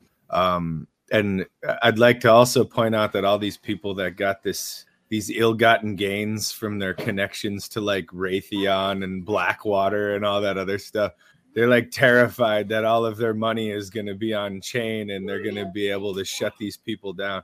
Most of the people that are fighting against the CBDC, it's probably because it would be so easy for them to be compromised if their money was no longer secure. And Even- all we really need to do is send them a Monero pamphlet and be like, bro, your ill-gotten gains are safe with us, man. Don't worry about it. the government has to have somewhere to launder their money. Um, black budgets and stuff like that can't exist without uh, some sort of privacy, and therefore, um, there's got to be some way of keeping money private, and a CBDC wouldn't allow it. We shall see. Spackle, you there? Yeah, hello everyone. Is my audio okay? Yeah, it's great. Fantastic. Perfect, perfect. So, um, yeah, I know you got a introduction to the scripts I wrote earlier. Um, if you want, I spent the last couple minutes just kind of typing out bullet points. If you want, I can just kind of dive into what I was thinking. Hopefully, explain it in a little more detail. Yeah, please do.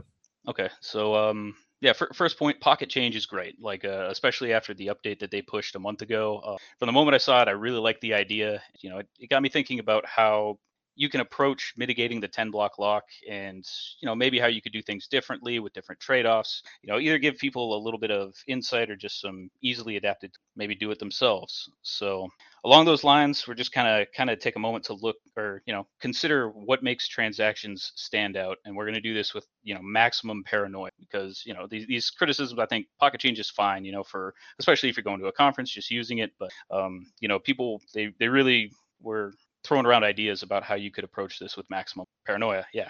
so, just uh, general thoughts. You know, no matter how well Pocket Change codes their approach, there are some limits to having this feature integrated into their mobile wallet. Right. Um, the the way that it works, my, my understanding from when I used it, is it's layering these additional transactions on top of transactions that the user themselves is making, fund or refund or or use uh, the system otherwise. And because of that, that means that the timing of pocket change transactions have to match the user's actual activity. So, you know, you can get into timing analysis, some of the rest of it, it's just uh, a thought there. Um, the other big comment is that, uh, you know, multiple outputs are somewhat uncommon or comparatively uncommon. You know, this isn't an absolute issue and it's, it's sort of unavoidable if you're, again, if you're trying to match the user's activity, you're at some point going to have to say, okay, well, we're going to get, you know, these six outputs available to spend. We're going to need some some availability there. So they're they're they're kind of the the approach is confined to that. Um, now, I have solutions for that, but the approach that I took is extremely inconvenient. I don't really expect that most people are going to use this. Most people are not going to run an RPC wallet and Python scripts, and there's other uh, disadvantages I, will go into, uh, I suppose. But um, the whole idea is in you know take a different approach that let's say quote unquote would allow you to become the decoy right? Like monero has this decoy selection algorithm and the ideal user behavior is essentially to just be a decoy amongst all the others indistinguishable and that's the bottom line. So in order to do that we have this script and what it does is like you say the intention is you start it with a wallet that has a single output in it and what it's going to do is it's going to send a split transaction. It's going to half that uh, balance, and it's going to do that recursively. So a couple of times. First, it takes your initial balance, and then it'll split it out into two. So you'll have two two outputs that are one half the original, and then it's going to time those differently. So then you get down to a quarter, eighth, whatever.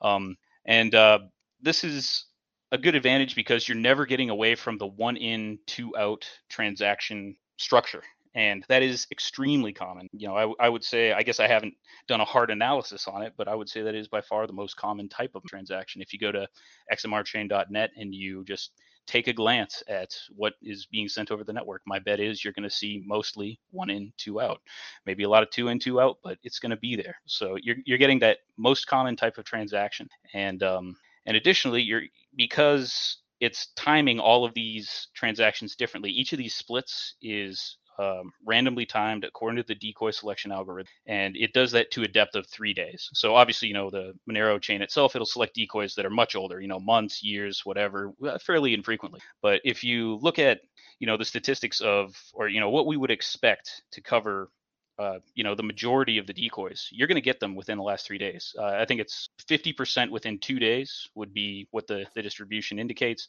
and 60% within three days. So just kind of targeting well let's try to get the most of that distribution while having the wait period be reasonably short. I just said okay give it a three day window. The, the bottom line idea is that if you get all this set up you get you know your RPC wallet going, you're running the script. You do is you, you set that up. Let's say you're going to Monerotopia. It's a week. Before, set it up the weekend before you're leaving, and over the course of that week, this script is going to slowly split through the most common transaction type that's available with uh, timing that is going to match decoy selection exactly, except again, it's got that maximum of three days. Um, and at the end of that period, you're going to have a set of outputs that I'm going to say are very difficult to trace back to your original or to associate to each other in, in any way, shape, or form in, in a meaningful way.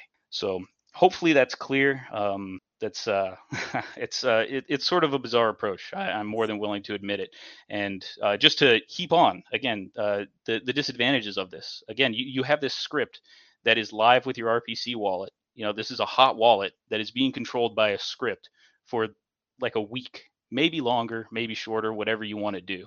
And that I can imagine, I would expect, would make a lot of people uncomfortable. It's not a perfect approach, but it's just, again, if we're going to approach the issue of how to mitigate the 10 block lock with absolute maximum paranoia, this leaves uh, an on chain footprint that I, I, think blends in, well, as well as I could think of how to do it. Um, at least for the the level that I looked into writing this. Um, these are, you know, I, I, very frequently say in pretty much everything that I write around Monero, it's uh, I'm a Monero hobbyist, so you know I, I wrote these, you know, on the weekend essentially. Uh, so it's not a, uh, an intense research project by by any means. But um, you know, there, there's other, you know, um, having mentioned the disadvantages, had mentioned the complexity. Like I, I, don't really think a lot of people get hands on it.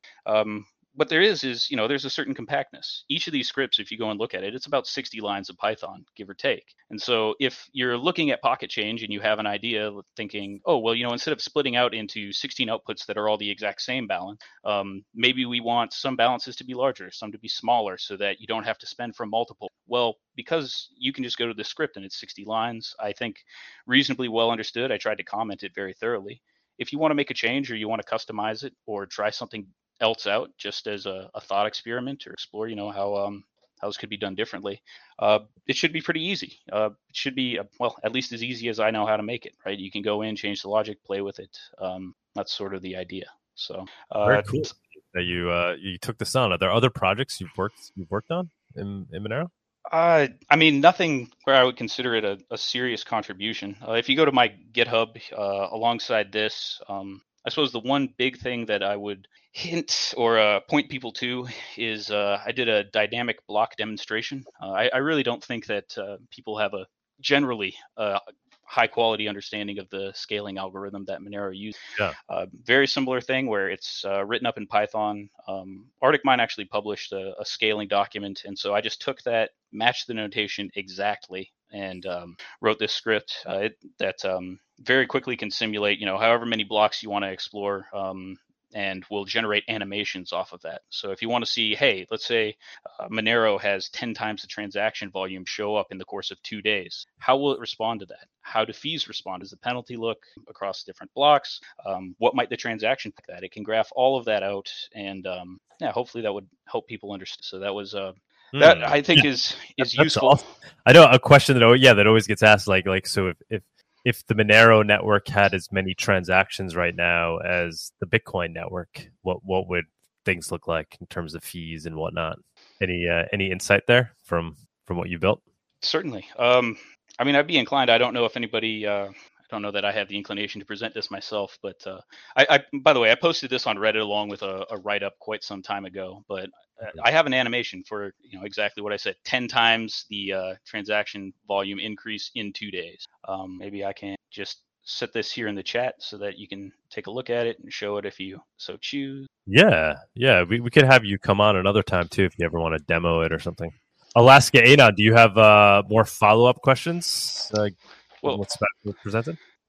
Well, I had kind of a thought experiment that I think would be really interesting to hear some people comment on. But if you combine the latest changes in the in the signal code for like quantum resistance and efficiency and the strengthening of both sides of encryption at the same time, and then what Spackle's doing here as opposed to what Monerujo did because Monerujo they, they you know they have control over their wallet right? And they're trying to solve problems at the wallet level but it sounds to me like you could integrate this at the mining and the transaction level and the thing is is it would it would it would further anonymize transactions to a point where the kind of work that would be required to reverse engineer transactions would be absolutely mind boggling and you wouldn't know if the transaction you're reverse engineering is even going to be of any value to you. So you might be looking for some criminal, and then you find out Doug bought some eggs, right? Or you might be looking for some. Um, and, and what really interests me about all of this together is uh, we're at a crossroads where between Seraphis and Signal, and what you know, the things that, as an example, what Spackle is working on here where if you integrate all of these all of these upgrades together, the engineering minds of Monero are rapidly outpacing tyranny. Beautiful. Now, and I and I um I could ask Spackle what I asked earlier. Sure. Spackle, go ahead. I think you you had a response. Well, so uh, sorry, I don't know if you want to go to the question. If you want to talk about dynamic blocks, I never totally finished answering. Like, you know, you asked uh, if Monero had Bitcoin's transaction volume, what maybe Oh, that could look yeah. like, or, or that Sorry, sort of sorry. thing. Um, Sorry to jump around there. Go ahead. no, no, I happy happy to do whatever. But um, the real bottom line of the dynamic scaling algorithm that I think I don't know, maybe it's the most helpful to understand is let's say somebody right now immediately starts spamming the network with transactions that pay nothing but the minimum fee. Um, if you know you have this massive volume, you're not really going to expect to see the block size increase significantly because those minimum fees are not sufficient to overcome the penalty that is you know imposed for expanding the block size. So you may, you know, let's let's pretend that Monero is going into the circumstance where a bunch of new users are coming in, but they're still paying minimum fees. You're not immediately going to see the block size respond to that, at least not in a dramatic way. There's some details about, you know, there's a grace zone that I think is maybe half of the standard transaction, so a kilobyte above it. Um, that maybe that would adjust the short-term median. I, I haven't looked into that. It's it's that's more of a, a smaller detail, and at least you won't see dramatic effects out of that. But let's say you know day one, a bunch of people ne- show up, and you start getting congestion. Day two, you're still having a massive transaction volume that isn't processed by the standard kilobyte block size. But now people are willing to pay higher fees. Well, the blocks are going to expand in response to that. And you're going to go through this process where you're fighting the short term median, right? If you listen to ArticMine, he always talks about short term and long term median. And then there's some further. Uh, further things about that um, in terms of yeah how, how it's uh, analyzed but you're, you're fighting the short-term median that's going to be moved up and the amount that it moves up the speed that it moves up is dependent entirely on how much extra fees people are willing. Mm. Um, if you're looking at the animation that I sent you, that that GIF that I posted in the chat, what you're seeing is what's defined in ArticMine scaling document as medium fees. So again, not your absolutely insane maximum or anything like that, but medium. And so you get that response to the block size that, uh, you know, uh, bottom line in the course of, you know, two days, it will accommodate for a 10 times increase in the transaction volume. Now, while the block size is expanding, we need those higher fees in order to justify expanding the block. But once the block has expanded, um, let's say you know you have 10 times the users show up, and we've now expanded the block. Um, and now there's no longer a need to expand it any further. You know, you clear out the mempool, the congestion clears, and now we're in this place where the you know the short-term median has increased to this new value you don't need to continue paying all of those high fees to continue the network at that new block size. So if you look at, you know, the bottom left, then you'll see total fees per block, right? You have to pay quite a bit while you're expanding the block size. But once it's expanded, once it's at the new volume, it falls right back down to uh, to where it was before. And you know, there, there's a few other notes I uh, I'm trying to resist the urge to ramble too much, but you may have heard ArticMine mention that the fees actually get cheaper whenever the blocks get really large. Mm-hmm. Well, that's that's a function of the long-term median, so you're not going to see that immediately. That's going to happen in you know the long-term median is of a 100,000 block window, so the medium, assuming you know this sort of instantaneous step function uh, of uh, transaction input, you're going to see that about two months later where it goes down. But essentially, yeah, you expand the blocks and then you get right back to business as normal. You can pay your minimum fees, your transaction will go in the block. And uh, because you're not trying to expand the blocks, you're not worried about fighting a penalty and it'll just chug along. So hopefully that's uh, an easy bottom line. Um, again, uh, you know, congestion shows up. If people are willing to pay, uh, then those higher fees will allow you to expand the block to the new size. It'll clear congestion, and then people can get back to paying their minimums, and it can process, you know, one megabyte blocks, um, you know, with the exact same exact same fee structure that it is today. So that's uh that's true across different metrics. Uh, yeah, yeah. I'll I'll, uh, I'll avoid rambling too much on it, but no, this sort of this, the. Yeah. This is great. I mean, uh, I think we need to have you on a Monero talk or something, man. You you have a you have a lot to share. Uh, I know we're jumping around because you were originally talking about your other project, but yeah, this is um, this is very interesting. So basically, you're saying uh, Monero Monero blockchain can easily handle a, a 10x increase essentially overnight. Yeah, I mean, right now the yes, yes, that's the bottom. It can handle um, much more than that. As a matter of fact, uh, well, it's whatever. I don't know if you want to do, you know, dynamic block trivia hour.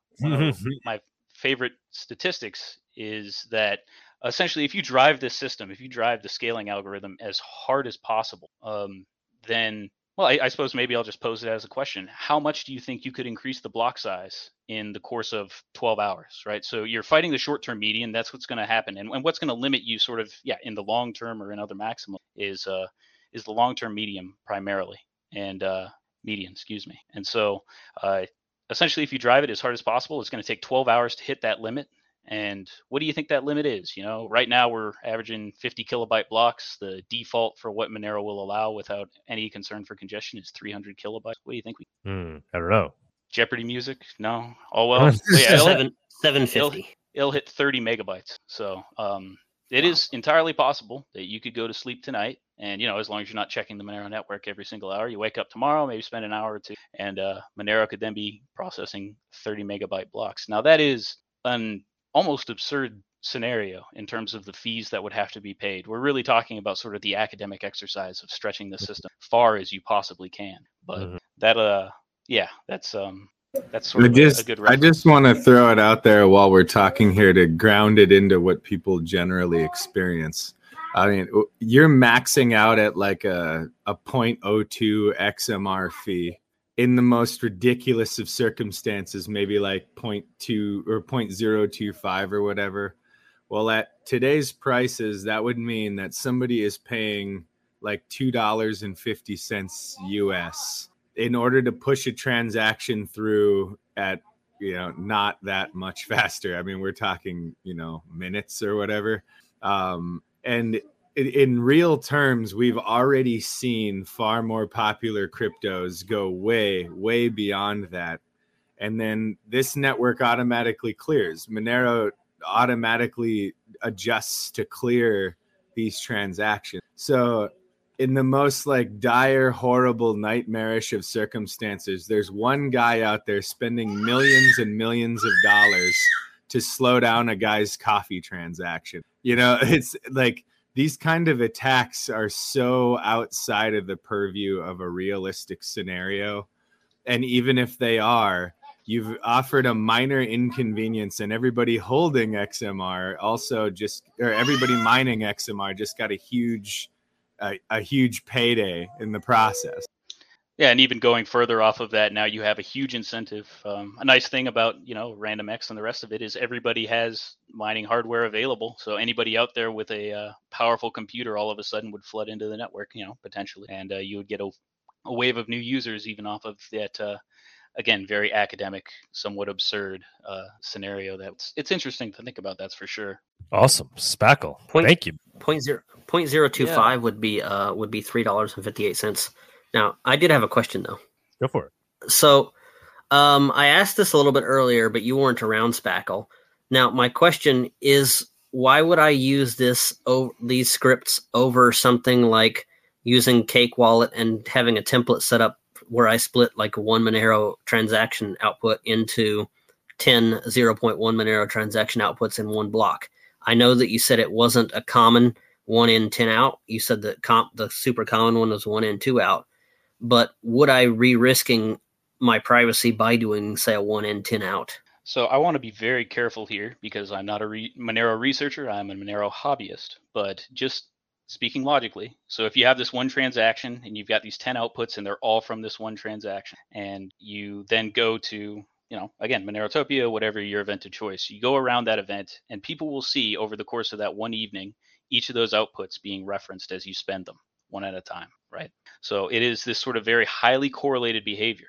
And especially, you know, it there there's a lot to game out there. What, what if you do this one to 10 transaction two years ago, uh, and, and then you're going to an event now? It is extremely uncommon for an output, a specific like set of outputs from a year old transaction to be referenced over and over again in decoys um, for you know a single evening. So you're you're creating this very particular setup that I would say is in some ways open to um, whether I again maximum carefulness. Uh, I, I hope nobody listening to this is just gnashing their teeth at me, but um, that that's sort of logically the way that I imagine that perspective. And you know, he's to, he's right. By the way, he's not. I also came to this conclusion, and so did another guy that that kind of digs into the math of all of this stuff. The real solution is to not do it at the wallet level. Like the wallet level can add all kinds of convenience, and people who aren't like super uber paranoid, it can really help with the ten, you know, the ten block lock and all of that stuff.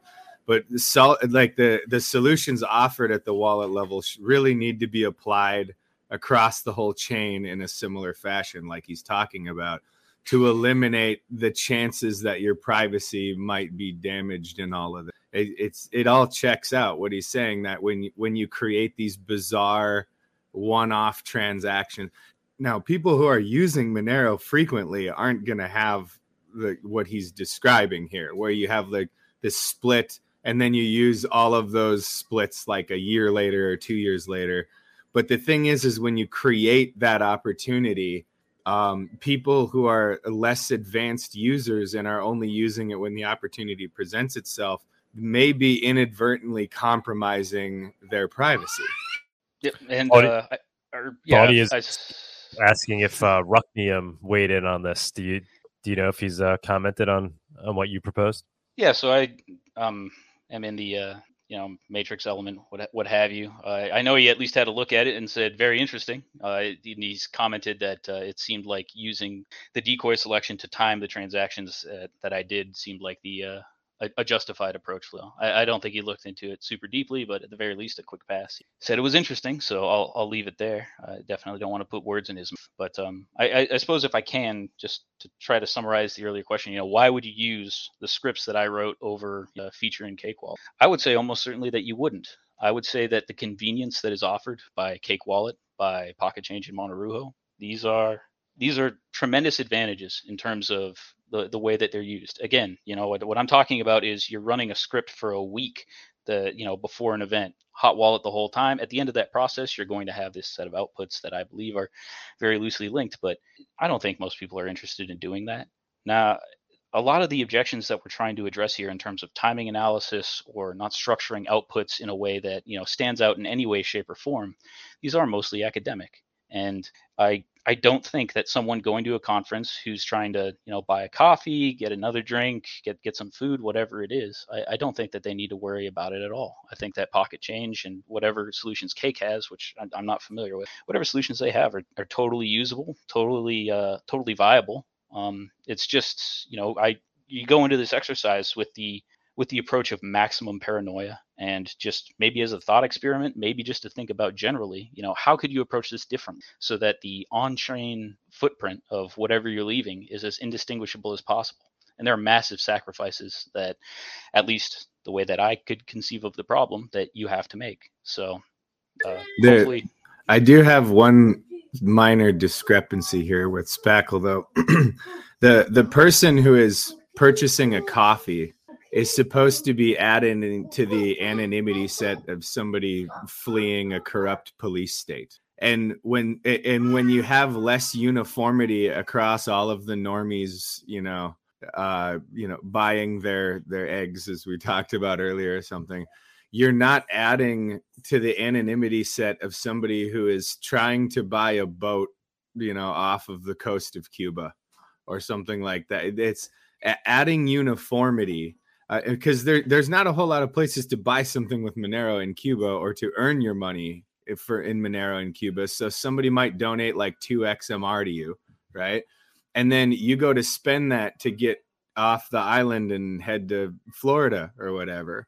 Well, the problem is, is you've now created a timestamp transaction. You've now created, you know, a split of the values in the wallet.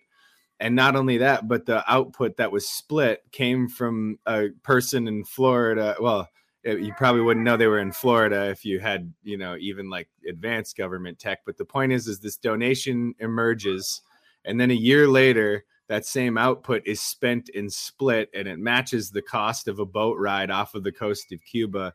Like we really need to think about everyone adding to the anonymity set of the person that we're really doing this to try to protect and that's why I say, yeah, it might not matter for the user, and it might be advantageous to have it at the wallet level so you can, you know, like defeat the 10 block limit or whatever.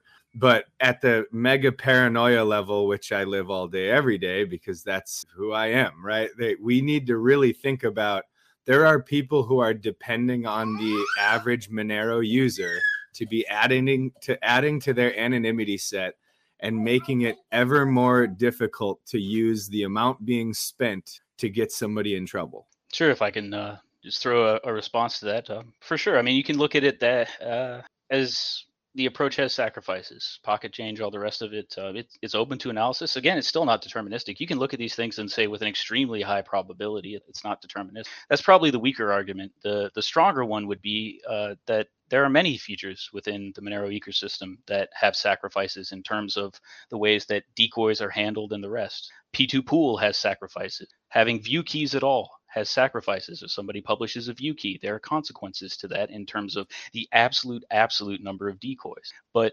proportionally to the system at large, that's, I would say, a lot of steps have been taken to address it. I can't imagine that Pocket Change's users are about to destroy Monero under any uh, any possible uh, any possible even academic exercise. Not um that's not it. And while I'm very sympathetic to the mindset of pursuing perfection, um, that's not that's not necessarily the the, the implementation. Uh, I personally believe that Monero's privacy guarantees are extremely strong. You know, the the one criticism, and really what we're talking about for most of these approaches is ring signatures and what those can at least hint at in terms of someone looking at the system. But you know, uh, when you have the reference, you know, it's the the anonymity set that we hear about so frequently. It grows exponentially. If you want to look at a transaction and go back one hop, you got 16 options. You want to go back before, you know, the transaction to that transaction, it's 16 squared, three levels deep, 16 cubed, right? It's literally 16 to the x. It is an exponential growth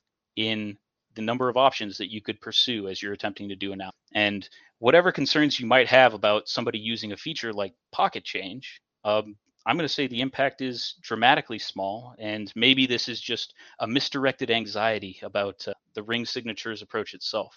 Uh, I, I think you know this is more of a Monero at par, uh, at large problem. I mean, certainly there are a million other things that we could list about the ways that people would consolidate or otherwise use their funds that may make them stand out, may make their decoys less viable. But there's plenty of allowance in the Monero core design, for all of that variety of behavior, and uh, I have a strong confidence in it. So I don't, I'm not concerned about it in the same way that somebody else might be. Um, again, not perfect. Uh, you know, it's uh, maybe one thing to wish for it, but view keys, P2Pool. There's there's a set of things that we that have been balanced. Uh, I think very thoughtfully, and um, you know, as we as we go into the future, ideally, you know, but funnily enough, you know, we already have Seraphis. We have all these grand plans. Everything that I've talked about, these little scripts that I wrote, they should be absolutely meaningless in a couple of years, right? Exactly. So, um, I, I don't know. Perhaps poorly expressed. Uh, again, sympathetic to the mindset, but um, that that would be sort of my take on, on those thoughts.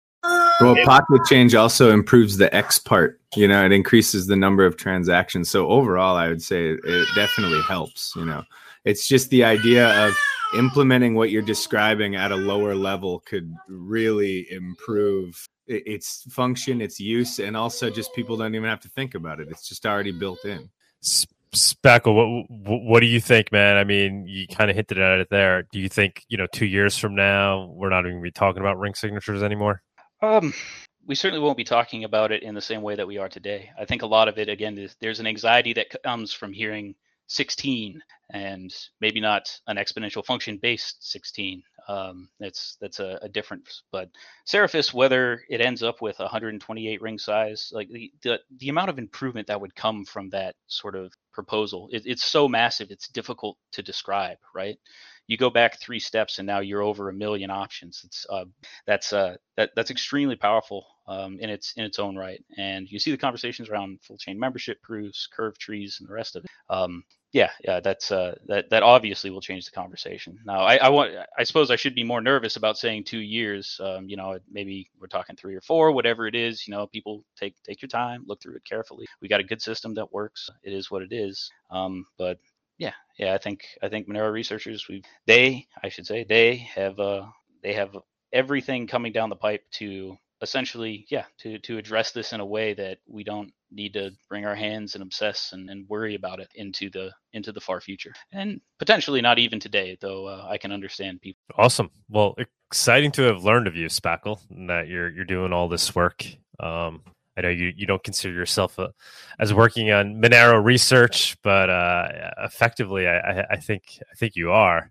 Uh, so thanks for your contributions. Awesome to awesome to see that there's you know new people popping up all the time that are doing work on Monero. I don't know, maybe maybe you've already been doing it for years, but uh, nice to meet you. Yeah, likewise. High praise, high praise. I appreciate it. Yeah.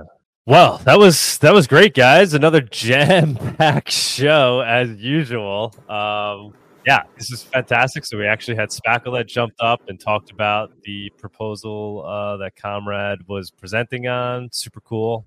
Uh, we had uh, Andres telling us about his fundraiser that he's doing down in, in Venezuela, and I think I think Tony did he did he meet the funding goal? Did he fund yes, it all? he did. He did. No, not yet. No. Oh, well- wait. What? Well- Reload the Say- page. You have to reload the page. Yeah. If if not there, he's close. So that was exciting. Uh, Eighty nine percent. Some of us our our cold storage wallets aren't near the computer, so that's the part of the problem. I only have what I have on phones. All right. Well, we're rounding like two and a half hours over here. Anybody, anything, anybody wants to get out before I close it out? Any last thoughts? No, no, no, no, no. All right, guys. We do these shows every week, Saturday, 11 a.m. Eastern. Anybody that wants to join us, jump on stage, or that wants to properly present something, be our special guest, please reach out to us in advance, and we'll, we'll have you be the special guest for the week. You know, if you just come up and talk about something, some Monero related project you're working on, we uh, we want to always help get the word out. Spackle man, nice meeting you. Please, please join us again in the future. Alaska Anon, and as always, shortwave. Thanks for your continued contributions, Tony. Good job with the news this week, comrade. Thanks for uh, doing the dev reports. Hopefully, you'll keep that going. And Tux, man, thanks for running the show. Yeah, thanks for coming on, guys. Great conversations today. And, and Bawdy, he's not up here. Thanks, man, for Yep, price Bawdy. support as always and your contributions. Hi, Tux. Well, Hi. Hello. Well, thanks And again for. Alaska Anon Jr. Where's Tony? This one's Tony right here, and that one's Doug. You know who. Con- Conrad, you're, you're no longer the youngest guy on uh, Monerotopia. You, you- Yay! Hello. you got him programming yet, man? Sorry, what? I think I think Chloe's got him doing some programming stuff right now, but uh, Scratch. Yeah, she can, she can- he can write stuff in Esperanto though, so that's a good. That's Hi. Uh, All right, are guys. you Well, are thanks, you guys. getting him to use uh, microbits? what was that? Uh, is he using microbits, or uh, what are you teaching on him? Oh well, right now he's just learning a bunch of different like spoken languages, but Esperanto is supposed to improve your coding. of It's such a logical language. Hmm. Um, and I I know we maybe she hasn't studied. He has a language teacher. Um, she's got all of these books for like intro to coding for toddlers, but I don't think that he started it quite Sure. yet. but- Uh, BBC and Microsoft made a uh, PCB together. Uh, it's Oh yeah. Yeah. yeah, I know. Yeah, he's got all kinds of uh like ARM-based single board computers to play with, so he's he Nice. should be good on it. Yeah, I in fact I had too many, so I started sending them out to people. But All right, guys, we'll wrap it up there, and we could all we could all transition to to family time alongside Alaska Anon. All right, everybody, have a great weekend. You too. Cheers. Bye. God bless. Thank you for joining us on this week's Monerotopia episode. We stream live shows every Saturday at 11 a.m. Eastern. You can find and subscribe to our show on YouTube and Odysee, or listen to the podcast on iTunes, Spotify, or Stitcher. Don't forget to follow us on Twitter or join us in the Monerotopia Telegram group.